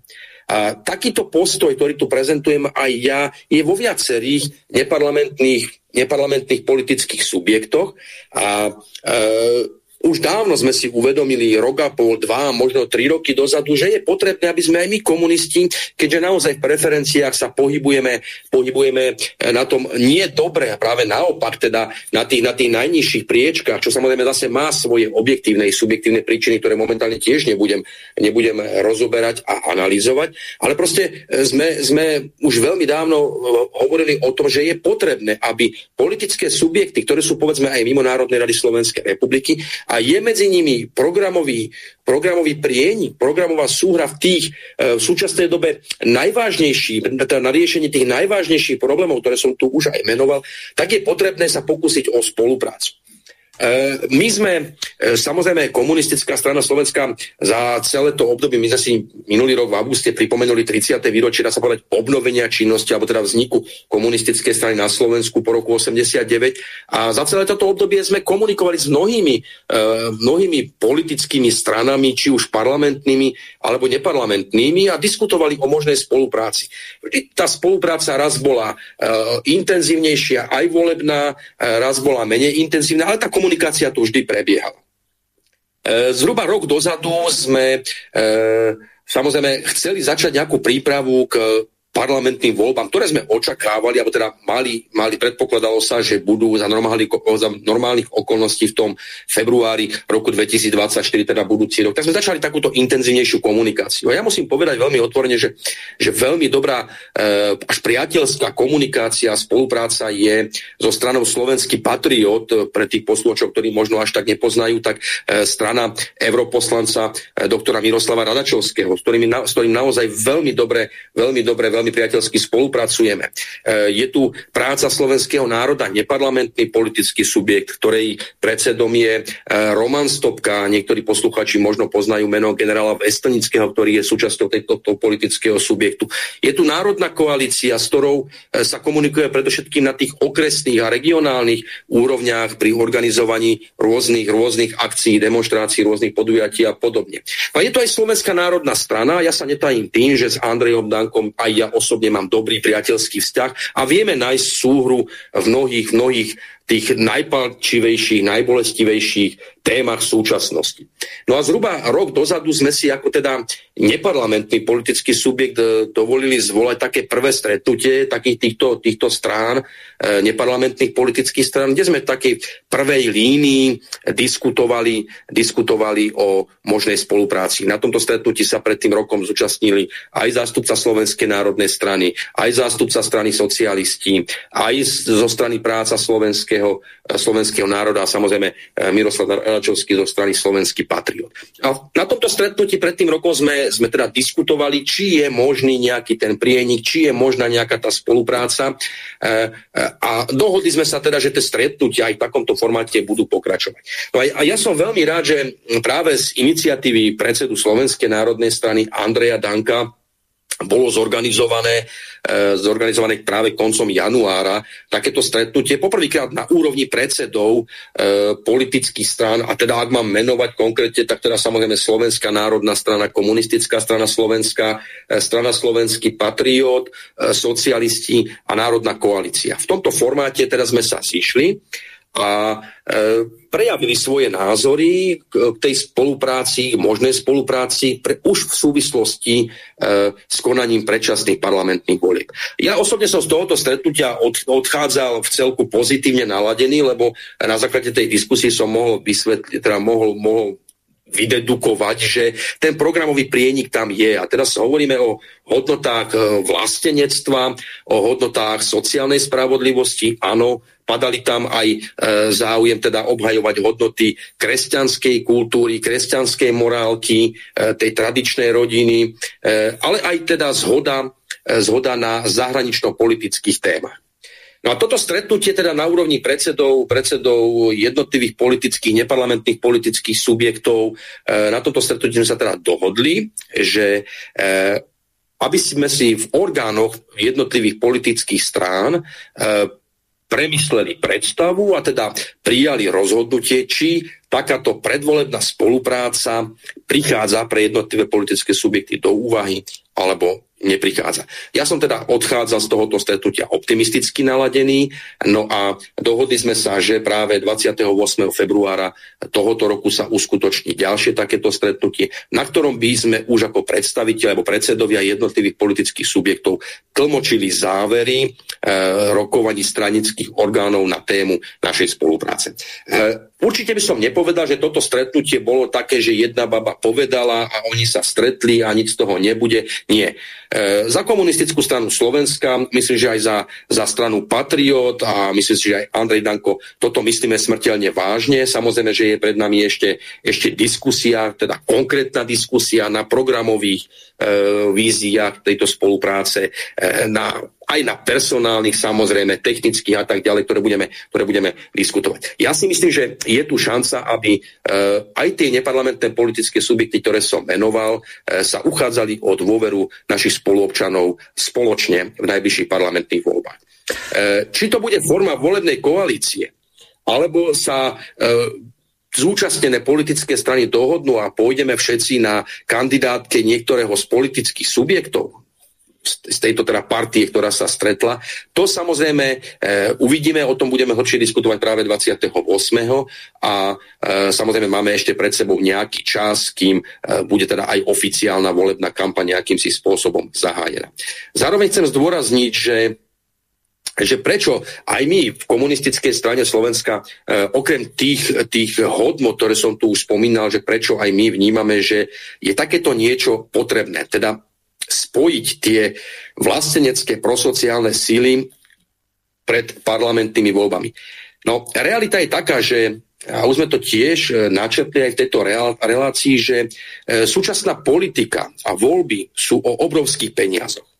Nie je tajomstvom, že tie privátne médiá sú privátne a e, posluchači si asi vedia vydedukovať, alebo aj teda vedia, e, kto je vlastníkom týchto médií a akú pesničku budú tieto médiá, tieto médiá spievať. Tá politika je o peniazoch, o mediálnom priestore. Vieme veľmi dobre, že, že pôsobia tu rôzne, rôzne súkromné agentúry, prieskumné agentúry, ktoré robia prieskumy e, dôveryhodnosti politických strán, politikov, robia na objednávku. A týmto spôsobom sa manipuluje, manipuluje e, verejná mienka, vedomie, vedomie našich spolupčanov a vytvára sa aj atmosféra, že, e, a to je konkrétne povedzme aj skúsenosť, ktorú mám ja v rámci komunistickej strany Slovenska, stretávam sa s ľuďmi, ktorí hovoria, komunisti, ja vám strašne fandím, e, za, za toho socializmu sa žilo lepšie, ja vám držím palce, bojujte, ale viete, voliť vás asi nebudem, lebo mám strach, že môj hlas prepadne.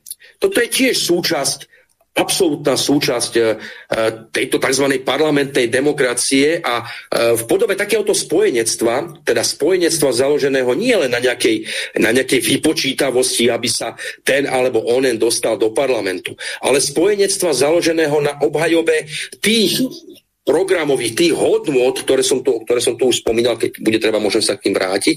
Preto to, je to partnerstvo e, podľa môjho názoru dôležité.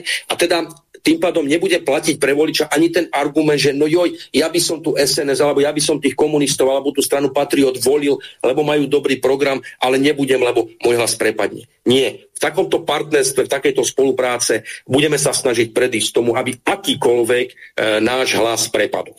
A teraz poviem ešte k tomu aj toľko, že pokiaľ by tento, tento projekt, nazvieme to projekt, alebo teda pracovne nazvaný e, slovenský opozičný blok, e, pokiaľ by táto myšlienka, táto koncepcia, tento projekt bol úspešný, a prekročil tú, tú 5% hranicu vstupu potrebnú na vstup do Národnej na Slovenskej republiky, tak som presvedčený, že by to bol, že by to bol projekt, ktorý by tlačil alebo teda mal aj významný vplyv pri zostavení budúcej vlády a možno nie len to, ale aj na koncipovaní tej politiky budúcej vlády. Určite by sme dokázali vyvinúť veľmi silný tlak tomu, aby, poviem to tak, politici, ktoré majú e, plné ústa sociálnej a vlasteneckej pronárodnej rétoriky, aby tak aj konali. Nie len pred voľbami, ale ako sa hovorí aj po voľbách. No, spýtam sa ťa na niekoľko veľmi dôležitých otázok. Kde ty vidíš, e, Joško, také najväčšie prieniky e, medzi týmito ľavicovými a umiernene e, nacionalistickými alebo národnými stranami? Môžeš vymenovať niektoré konkrétne, aby naši poslucháči mali takú ucelenú predstavu, že o čom konkrétne alebo aspoň vo všeobecnosti ste jednali a kde máte tie e, styčné plochy, kde sa viete zhodnúť. No, konkrétne menované subjekty, myslím si, že medzi teda menovanými subjektami je naozaj prienik eh, v mnohých tých najpodstatnejších veciach, ktoré e, tú našu slovenskú spoločnosť slovenského občana trápia. Ak vezmem, povedzme, tie politické subjekty, ktoré preferujú e, tie národné a vlastenecké hodnoty, tak si myslím, že medzi nami všetkými je jednoznačne spoločný záujem na skutočnej obrane národno-štátnych záujmov Slovenska.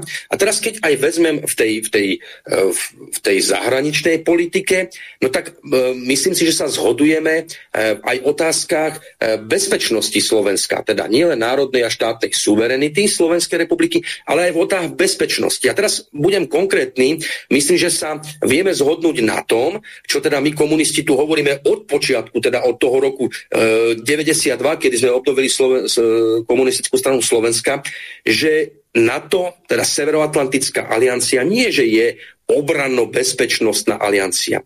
Ale je to jeden zločinecký vojenský pakt, pod, ktorý funguje pod totálnou taktovkou e, a v záujme záujmov Spojených štátov amerických. Čiže e, presadzujeme, a myslím si, že v tomto je ten programový prienik, vystúpenie zo Severoatlantickej aliancie a e, garantovanie e, neutrálneho štatútu Slovenskej republiky.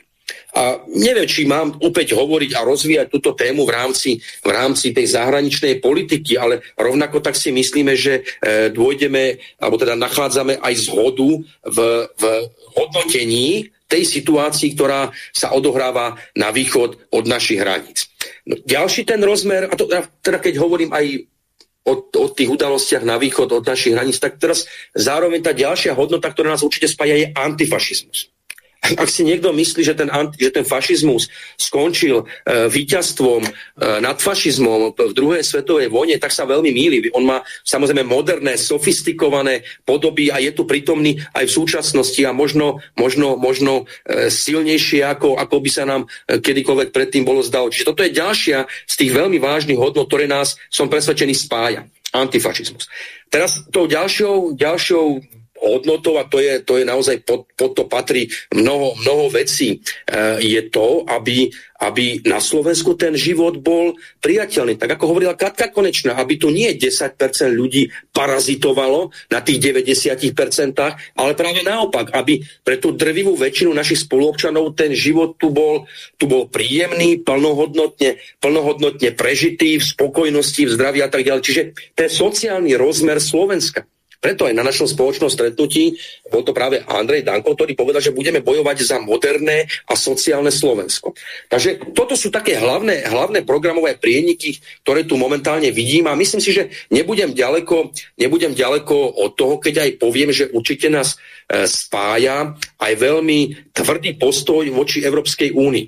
A opäť teraz trošku odbehnem, e, ako dnes sa jednoznačne ukázalo, že e, tí lídry Európskej únie nebudem hovoriť, spomínať van der Leyenovú, lebo to je proste katastrofa, čo, tá, čo, čo táto predsednička Európskej komisie dokáže vyprodukovať, aj teda vo vzťahu, vo vzťahu k fungovania samotnej Európskej únie, aj vo vzťahu k situácii na Ukrajine, vo vzťahu k Ruskej federácii a podobne. Ale samotní lídry, predstavitelia štátov Európskej únie, či už je to Francúzsko, alebo je to Nemecko, tie, tie najsilnejšie ekonomiky, najsilnejšie štáty, no proste je úplne evidentné, že vykonávajú politiku, respektíve, že plnia vôľu e, e, strička sama teda plnia vôľu Spojených štátov amerických. Čiže myslím si, že aj toto je oblasť, na ktorej sa dokážeme zhodnúť, teda veľmi tvrdý postoj vo vzťahu k Európskej únii. A ja to poviem teraz aj za komunistickú stranu Slovenska, dovolím si teda využiť trošku tento priestor, my jednoznačne hovoríme, aj keď sme v roku 2003 E, vo všeobecnosti nevideli iného východiska ako integráciu Slovenskej republiky v rámci Európskej únie, aj keď sme boli proti tým podmienkam, ktoré boli prijaté a aj v Národnej rade, vtedy sme hlasovali proti týmto prístupovým podmienkam, e, tak dnes musíme povedať, že tá Európska únia, tá vízia, ktorá, ktorá bola aj pred 100 rokmi veľmi ušlachtila, teda tej spolupráce a integrácie európskych národov, proste tak táto myšlienka bola totálne dehonestovaná a dnes je Európska únia, ako som už povedal, len nástrojom politiky Spojených štátov amerických. Čiže určite som presvedčený, že aj tu dokážeme v rámci týchto, týchto partnerov, ktorí sme v tejto relácii menovali, teda ktorí diskutujú o e, možnej predvolebnej spolupráci, ale aj o spolupráci, ktorá bude možno prekonávať, prekračovať, prekračovať tieto voľby, e, dokážeme nájsť zhodu. Joško, ja sa ťa spýtam na jednu veľmi dôležitú vec. Ty si sa zmienil, že takým spoločným styčným bodom je ukončenie členstva v Severoatlantickej aliancii. Pripomeniem našim poslucháčom, že podľa článku 10, pardon, podľa článku 13 Severoatlantickej aliancie je možné členstvo ukončiť po 20 rokoch od vstupu konkrétnej tej krajiny lepšie povedané od toho dátumu, kedy všetky tie členské krajiny ratifikovali a súhlasili e, s tým, že tá konkrétna krajina sa stane členom Severoatlantickej aliancie. Tento e, dátum bol, kedy sa to udialo a bolo to uložené v archívoch vlády Spojených štátov, tak e, ten dátum bol 29. marca 2003. Čiže z tohoto hľadiska vyplýva, že 29. marca 2023 uplynie 23 rokov. Čiže bolo by možné ukončiť členstvo v Severoatlantickej aliancii za predpokladu, že by sme dokázali sfunkčniť referendum, to znamená zrušiť kvórum, pretože ak by odporcovia toho referenda povedali, že oni neprídu, tak nie je možné dosiahnuť tú nadpolovičnú väčšinu, aby to referendum bolo platné. Teraz si e, vypočujeme e, stanovisko napríklad ľudovej strany e, naše Slovensko, ktorý v podstate zbierajú podpisy za ukončenie členstva a takisto predložili návrh zákona za sfunkčnenie referenda. Neúspešné ďalšie referendum v histórii Slovenska. Robert Fico dobre vedel, že aj toto referendum bude neúspešné, pretože tie pravidlá na výkon referenda sú nastavené tak, že jednoducho na to, aby referendum úspešné bolo, je veľmi malá nádej.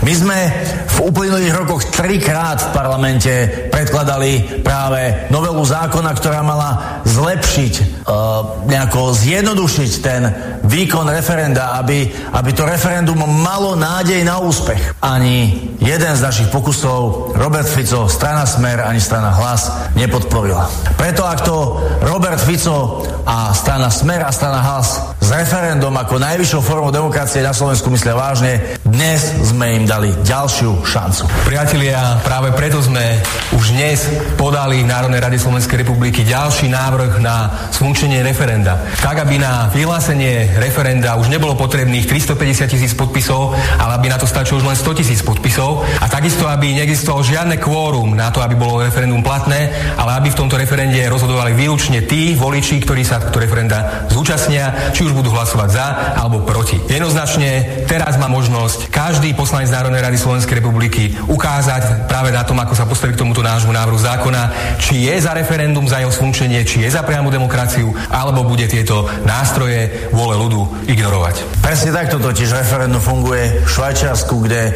občania majú právo sa vyjadriť ku každej jednej dôležitej a kľúčovej otázke, ku každému jednému problému, ktorý zaujíma celú spoločnosť. Prečo by Slovensko malo byť iné? My si chceme brať príklad od tých najlepších a Švajčiarsko je, čo sa týka priamej demokracie, skutočne príkladom. Takže, priatelia, držme palce Slovensku, aby poslanci v Národnej rade pochopili, že sú tu pre ľudí a nie ľudia pre poslancov. Ešte jedna ukážka. Milan Uhrik eh, tiež prišiel s výzvou na sfunkčnenie referenda a úplné zrušenie kvóra. Ďakujem vám vy, ktorí ste sa zúčastnili včerajšieho referenda.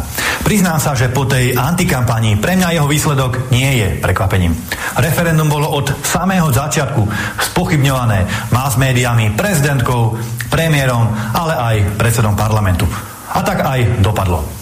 Hoci účasť bola najvyššia za posledné tri referenda a k urnám prišlo takmer 1,2 milióna ľudí, stále to nebolo dosť na to, aby bolo referendum právoplatné. Prístup médií a ústavných činiteľov, ktorí doslova odrádzali od referenda, považujem za maximálne nezodpovedný. Len nás to utvrdzuje v názore, že títo ľudia nemajú s demokraciou nič spoločné. Zároveň je to jasný dôkaz toho, že referendum treba do budúcna sfunkčniť a podobne ako pri voľbách minimálne kvórum účasti zrušiť. Aj vo voľbách rozhodujú predsa voliči a nie nevoliči. Taktiež je veľkou hambou a sklamaním, že referendum úplne odignorovali aj niektoré opozičné strany.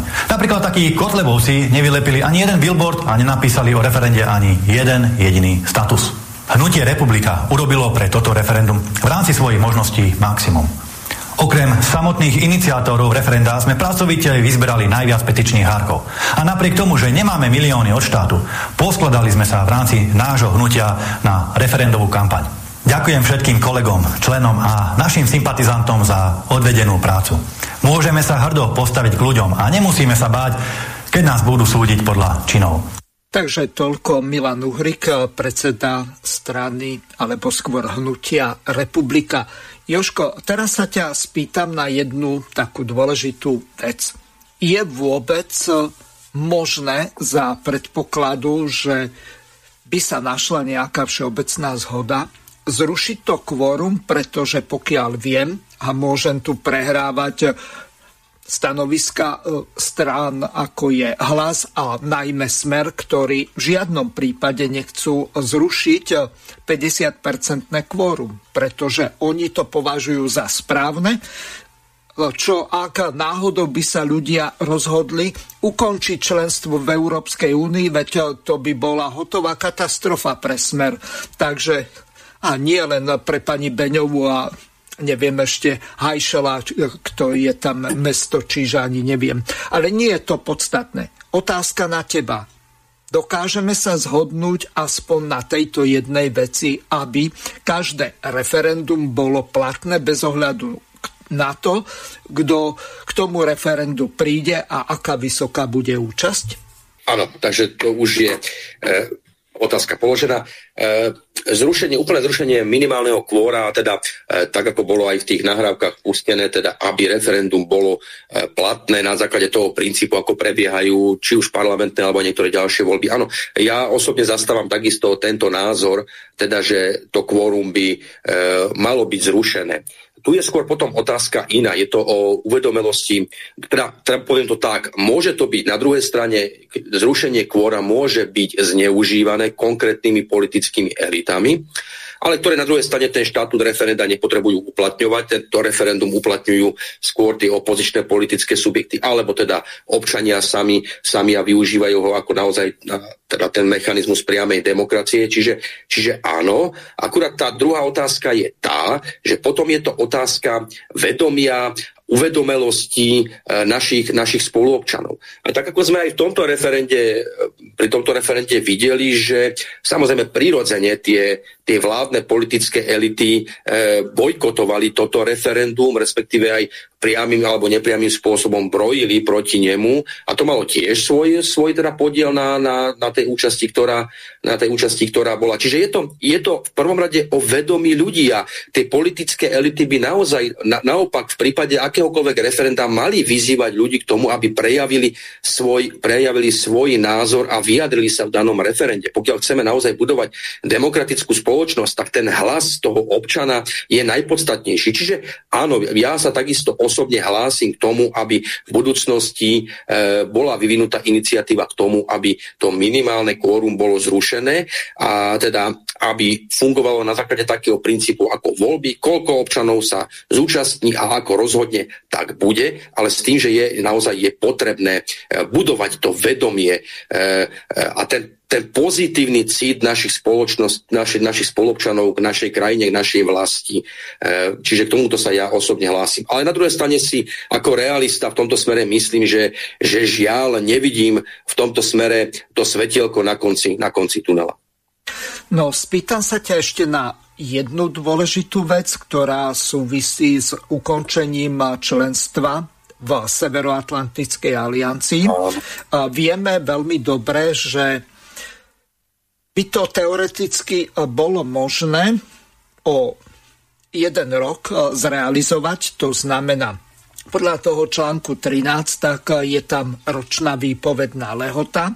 Vláda Slovenskej republiky by musela urobiť vyhlásenie a to poslať o vyhlásenie o ukončení členstva v aliancii a to by muselo, museli poslať do Washingtonu vláde Spojených štátov.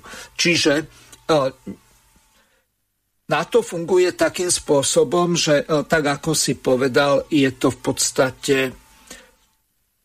organizácia vedená Spojenými štátmi, kde Spojené štáty sú hegemonom a určujú v podstate pravidlá hry. Lenže teraz, keď si sa zmienil, že po ukončení členstva v NATO by ste presadzovali neutralitu. Vieš si ty vôbec predstaviť neutralitu, keď my tu máme v podstate 10 rokov plus rok nevypovedateľnú zmluvu DCA, to znamená obranú zmluvu so Spojenými štátmi, ktorú paradoxne pripravili sociálni demokrati, konkrétne pán Korčok a pán Lajčák, Samozrejme určite nie v pivnici a bez vedomia Fica a takisto aj Pelegriniho. Nakoniec aj e, ten nákup e, či už tých e, vrtulníkov Black Hawk alebo zastaralých a ultra predražených stíhačiek F-16, ktoré nie sú schopní ani vyrobiť. Neviem, možno, že zrepasujú nejaké zo šrotoviska, alebo posťahujú tie, lebo Američania ani nedovolia tie stíhačky predať. To, keď e, dvojdu na koniec životnosti, e, tak e, to bude asi tak kus ako nejaký Spitfire z druhej svetovej vojny, že rovno do múzea. Pretože tie stíhačky F-16 sú horšie ako Suchoje 27, sú horšie ako u nás vyraďované MIGy, tak 29. Takže e, mne zostáva stať rozum, že ako niekto môže niečo takéto urobiť a to už ani neuvažujem nad tou druhou alternatívou, že prečo pripravili tú zmluvu DCA, tam nejakých 100 miliónov eur na slovenské letiska, tak to je zanedbateľná suma proti tomu, aké to bude mať nedozierne následky. Takže otázka na teba po tomto širšom popise situácie. Ako si ty vieš predstaviť tú neutralitu, ak tu budeme mať ešte Američanov, ktorí sa môžu kadialkoľvek bezstresne pohybovať eh, po území Slovenskej republiky v zmysle tej zmluvy DCA, ako by vlastne tá neutralita mala fungovať? Áno. Najskôr, najskôr eh, Mirko, sa ti poďakujem za to, že si zdôraznil, kto je zodpovedný kto je zodpovedný za mnohé tie zmluvy a nákupy vo vzťahu k NATO. A teda ja to opäť len zdôrazním, že je to sociálna demokracia, strana Smer, ale aj hlas sociálna demokracia. To musím veľmi objektívne zdôrazniť, e, pretože e, na jednej strane hovoria jedno a na strane druhej, keď mali príležitosť, konali, konali úplne opačne. Ja si trošku odbočím, ja si pamätám, pamätám napríklad aj Roberta Fica, ktorý ešte pred parlamentnými voľbami v roku 2006, keď poprvýkrát vyhral voľby, keď sa sa ho novinári pýtali, že či príjme e, euro, keď bude predsedom vlády, tak povedal, vy žartujete, pani redaktorka, v žiadnom prípade nebudeme príjmať euro v nejakom urychlenom kontexte. Po roku 2006, keď vyhral voľby, tak e, sa veľmi jasne vyjadril, prioritou vlády Slovenskej republiky je prijať euro v čo najkračšom termíne. Čiže jeho nevyvážená politika, respektíve pchanie sa s prepačením do zadku Bruselu, Štrásburgu a Washingtonu na jednej strane, ale zároveň hladkanie toho ruského medveďa, proste si myslím, že nie, nie je správna v tomto smere a takisto poukazuje na tú podstatnú tvár sociálnej demokracie. Nech mi to naši bratranci v smere SD odpustia, ale taká je, taká je realita. No a teraz sa vrátim, vrátim k tej tvojej otázke e, ukončenie členstva NATO. Ja sa priznám, že nie som právnik, aj keď samozrejme e, ten článok 13, to, o ktorom si tu hovoril, e, hovoril ho poznám. Ale ja budem možno odpoviem na túto otázku e, viac menej politicky. E, ja neviem, keď, si, keď možno naivný a prihlúplý prípad, ale e, ak som v nejakom manželstve a to manželstvo nefunguje e, a tú manželku nenávidím, alebo manželka nenávidí mňa, je sila na svete, ktorá by udržala jedného z tých partnerov v tom manželstve. No mňa by žiadna sila na svete neudržala v manželstve, ktoré nefunguje, alebo kde naopak existuje nejaká nenávisť. A teraz to poviem e, opäť tak, tak úsmevne, pokiaľ by som bol e, predsedom vlády Slovenskej republiky, teda že strana, ktorú by som zastupoval, vyhrala voľby, získala dôveru voličov. Nie vďaka osobe, persone, predsedu, ale vďaka programu, v ktorom by bolo aj e, neutralita Slovenskej republiky. No tak ako predsedu vlády ma nič neudrží v tom, aby som nepodnikal kroky k vystúpeniu Slovenskej republiky zo Severoatlantickej aliancii. Nebudem naozaj teraz e, z toho právneho hľadiska to rozoberať, ale proste hovorím politicky a de facto vôbec e, politikou vytvori, bola by vytvorená taká politika na Slovensku, že, že proste my by sme de facto tým členským štátom Severoatlantickej aliancie sankcie neboli. Ja si myslím, že v konečnom dôsledku aj e, medzinárodná zmluva takéhoto formátu je vypovedateľná.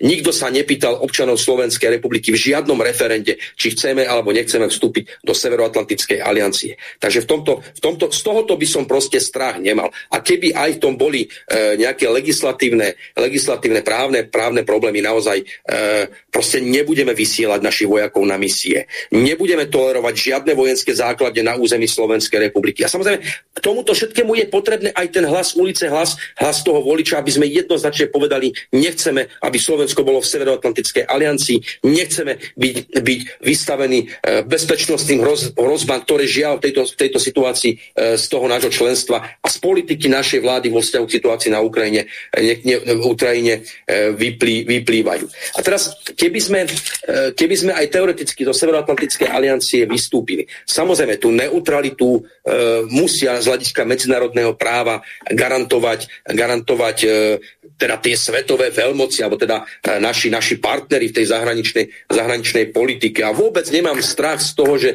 počas toho prechodného obdobia z NATO do, do toho, k tomu štatútu neutrality, že by sme, e, že by sme sa nevedeli nejako, nejako ubrániť alebo niečo podobné. A keď na to príde vôbec ubrániť sa pred kým. Povedzme si veľmi otvorene, pokiaľ by sme no nech mi, nech mi posluchači odpustia. Pokiaľ by sme nemali takých zapredaných mamlasov vo vláde, ako si aj Týmiko spomínal, ako je Korčok, ako je Naď, ako je Heger momentálne, ale aj ďalší pred nimi, ktorí naozaj pripravovali e, zmluvu o obranej spolupráci s USA a mnohé ďalšie e, veci. E, pred kým, ko, koho sa máme obávať? Kto chce napadnúť Slovenskú republiku? Poliaci? Alebo sú to Maďari? Alebo sú to nebodaj, nebodaj Češi? A ja osobne, a to poviem veľmi otvorene, e, len idiot môže tvrdiť, alebo idiot to, a, alebo ten, ktorý nepozná históriu, nepozná medzinárodnú politiku a súvislosti, môže tvrdiť, že Ruská federácia teraz obsadí Ukrajinu a bude na rade Polsko, Slovensko a Česko. V žiadnom prípade e, som absolútne presvedčený, že ani zo strany Ruskej federácie, ani zo strany Číny alebo Iránu, e, ako niektorí, niektorí neoliberálni politici sa nám snažia povedať, že ohrozujú bezpečnosť Slovenskej republiky. Nemyslím si, že sme e, ohrozovaní momentálne zo žiadnych, teda po tej, po tej vojenskej stránke našich, našich, našich najbližších susedov.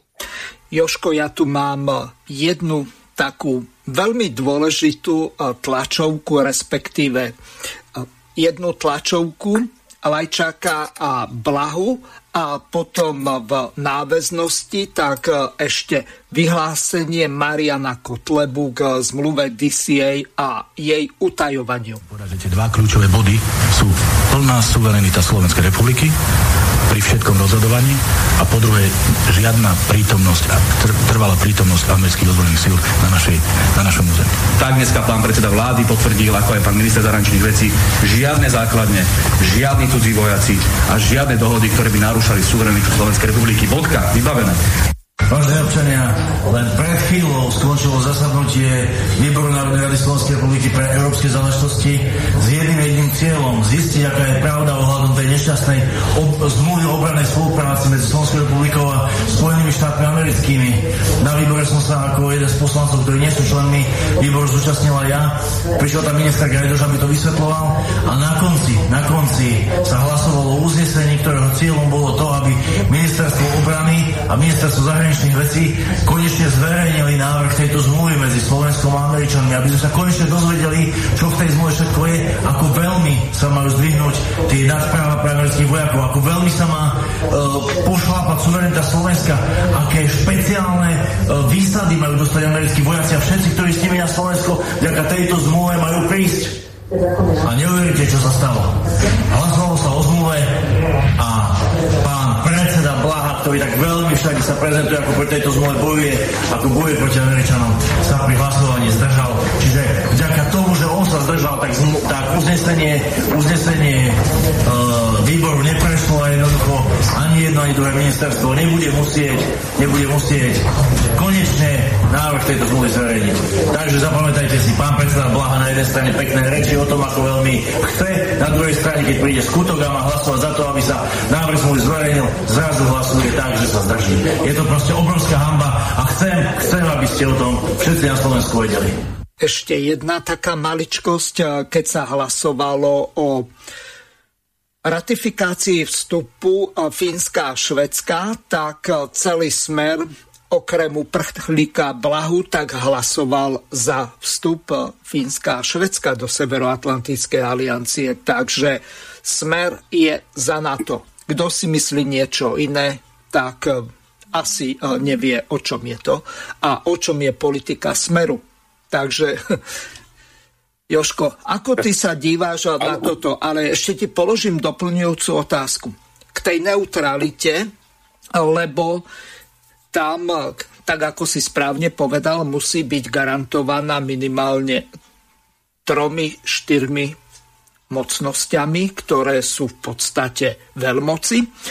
Teraz si e, predstav, Američanom by sme vedeli e, vypáliť rybník takým spôsobom, že dobre, urobili ste zmluvu a my úplne rovnakú zmluvu dáme podpísať Indii, Číne a Ruskej federácii. A už máme štyri veľmoci, ktoré nám budú garantovať neutralitu. A každá zmluva by bola na 10 rokov. A potom Američania si budú musieť veľmi dobre rozmyslieť, že ak sa budú pohybovať po slovenskom území, tak ako hovoril Lajčák, žiadne základne. A kde budú? Na Marse alebo kde? Nie na Sliači a v Maláckach Kuchydi. Áno, presne tak. Ja, ja len tomuto dodám, proste rešpektovať Američanov a zmluvy s nimi. A ja sa pýtam, rešpektujú Američania medzinárodné zmluvy a medzinárodné dohovory? Nerešpektujú. Ja spomeniem napríklad, rešpektovali Spojené štáty americké a ten tzv. kolektívny západ v 90. rokoch po rozpade vo Varšavskej zmluvy dohody o tom, že Severoatlantická aliancia sa nebude rozširovať o bývalých členov socialistického tábora. Nerešpektovali.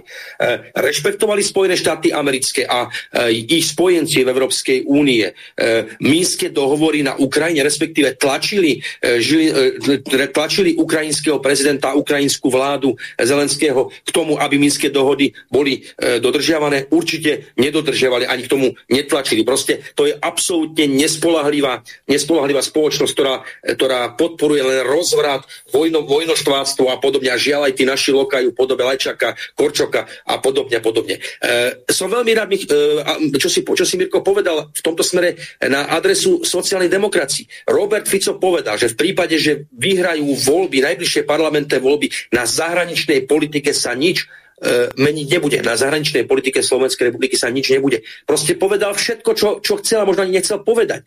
Proste opäť v tomto prípade farizejstvo, ktoré tu je, to naozaj to hlasovanie e, za hlasovanie o pristúpení Švédska a Fínska do Severoatlantickej aliancie, no tak to je do neba volajúce, čo poslanci za stranu Smer urobili a rovnako, rovnako tak je do neba volajúce, aj keď Lubaša Bláhu považujú za, za dobrého kamaráta, priateľa, proste e, ak raz na jednej strane na verejnosti hovorí A, tak ako mohol hoci nehlasoval, proste nehlasovať proti. A keď na to príde, táto ratifikácia prístupová švédska a fínska je v absolútnom rozpore s tým, čo požadovalo aj Rusko ešte pred vojenskou operáciou na Ukrajine na konci minulého roku, teda v roku 2021, keď požadovalo e, bezpečnostné garancie. E, od, od západných, západných krajín. Čiže rozširovanie NATO, v tomto prípade ratifikovanie Švedska a Fínska, teda ich vstup do NATO, je vyloženým popredným a výsmechom e, požiadavkám, bezpečnostným požiadavkám Ruskej federácie. No a e, takisto absolútne som to mal na jazyku, čo si mi Mirko ty povedal v prípade garantovania tej neutrality Slovenskej republike. No určite by v tomto nebol absolútne žiadny problém. Presne tie krajiny, ktoré si tu menoval, tie veľmoci, pokiaľ budeme hovoriť Čína, Rusko, India, Brazília, Brazília, môžeme menovať mnohé ďalšie krajiny e, arabského sveta, Latinskej Ameriky. A tu chceme zároveň povedať, že, že mnohí naši spoluobčania si myslia pod vplyvom mediálnej propagandy a dezinformácií, že, že ako to Rusko, ktoré, ktoré je tu, teda ako hovoria, e, vojenským agresorom a ako, ako vraždí e, Ukrajincov a potlača suverenitu Ukrajiny, ako je osamotené v tom svete. No tak ono to je asi celkom, celkom úplne inak celkom úplne inak. E, áno, Spojené štáty americké a ich európsky, európsky spojenci plus Austrália sú e, proti, proti tým záujmom, ktoré, ktoré sa snaží dosiahnuť Ruská federácia, ale e, drvivá väčšina ostatných krajín planete má iný a minimálne rezervovaný názor aj vo vzťahu k tomu, čo robí NATO, vo vzťahu k tomu, čo sa deje, čo sa, čo sa deje na Ukrajine. Takže a navyše k tej neutralite našej, ja som v tomto naozaj optimista. A aj keď samozrejme e, som vždy hovoril a budem tvrdiť, že vojnami, vojno, vojnovým, vojno, vojnami by sa nemali riešiť problémy v medzinárodných vzťahoch e, v podmienkach 21. storočia. Ale žiaľ, e, tá situácia sa vyvíja, ako sa vyvíja, vyvinula sa takým smerom, kde sa momentálne nachádzame, tak došlo k tomu, čo dnes, dnes prežívame. Ale som presvedčený, že e, tu dochádza k zlomu v tej geopolitike, zlomu medzinárodných vzťahov. A ja si myslím, že my stojíme síce niekde len na počiatku, ale stojíme na počiatku vážnych zmien a ja som presvedčený, že tu budú na novo koncipované nejaké bezpečnostné e, zmluvy, bezpečnostné vzťahy, e, že budú na novo koncipované, budú musieť byť na novo koncipované e, nové vzťahy v medzinárodnej, v medzinárodnej politike, e, či už v ekonomike, v bezpečnosti alebo v iných otázkach medzinárodnej spolupráce. E, ja sa nehrám na chytrého, ani na mudrého, ani na nič podobné, ale myslím si, že súdny človek musí uznať, že ten svet, ktorý sme tu žili, ktorý sa tu konštituoval, povedzme tých posledných 32-33 rokov, tento svet e, nešiel správnou cestou, nebol to ani svet mieru, ani svet e, serióznej spolupráce medzi národmi a tento svet bude musieť, bude musieť odísť a budeme sa musieť e, naozaj všetci ľudia, ktorým dávi záleží na, na spravodlivosti, rovnosti a na zájomne výhodnej spolupráce, budeme sa musieť podielať na konštitovaní nových, nových týchto vzťahov, nového, nového sveta, nových podmienok života. Ďakujem veľmi pekne Joškovi Hrdličkovi a takisto aj e, pani Katežine Konečnej. Lúčim sa s vami a teším sa na ďalšie relácie, politické rozhovory s českými a slovenskými lavicovými osobnostiami. Do počutia. Vysielací čas dnešnej relácie veľmi rýchlo uplynul, tak sa s vami zo štúdia Banska Bystrica Juh lúči moderátor a zúkar Miroslav Hazucha, ktorý vás touto reláciou sprevádzal. Vážené poslucháčky a poslucháči, budeme veľmi radi, ak nám zachováte nielen priazeň, ale ak nám aj napíšete vaše podnety a návrhy na zlepšenie relácie, lebo bez spätnej väzby nebudeme vedieť relácie zlepšovať, za čo vám vopred veľmi pekne ďakujem. Do počutia. Táto relácia vznikla za podpory dobrovoľných príspevkov našich poslucháčov. I ty sa k ním môžeš pridať. Viac informácií nájdeš na www.slobodnyvysielac.sk Ďakujeme.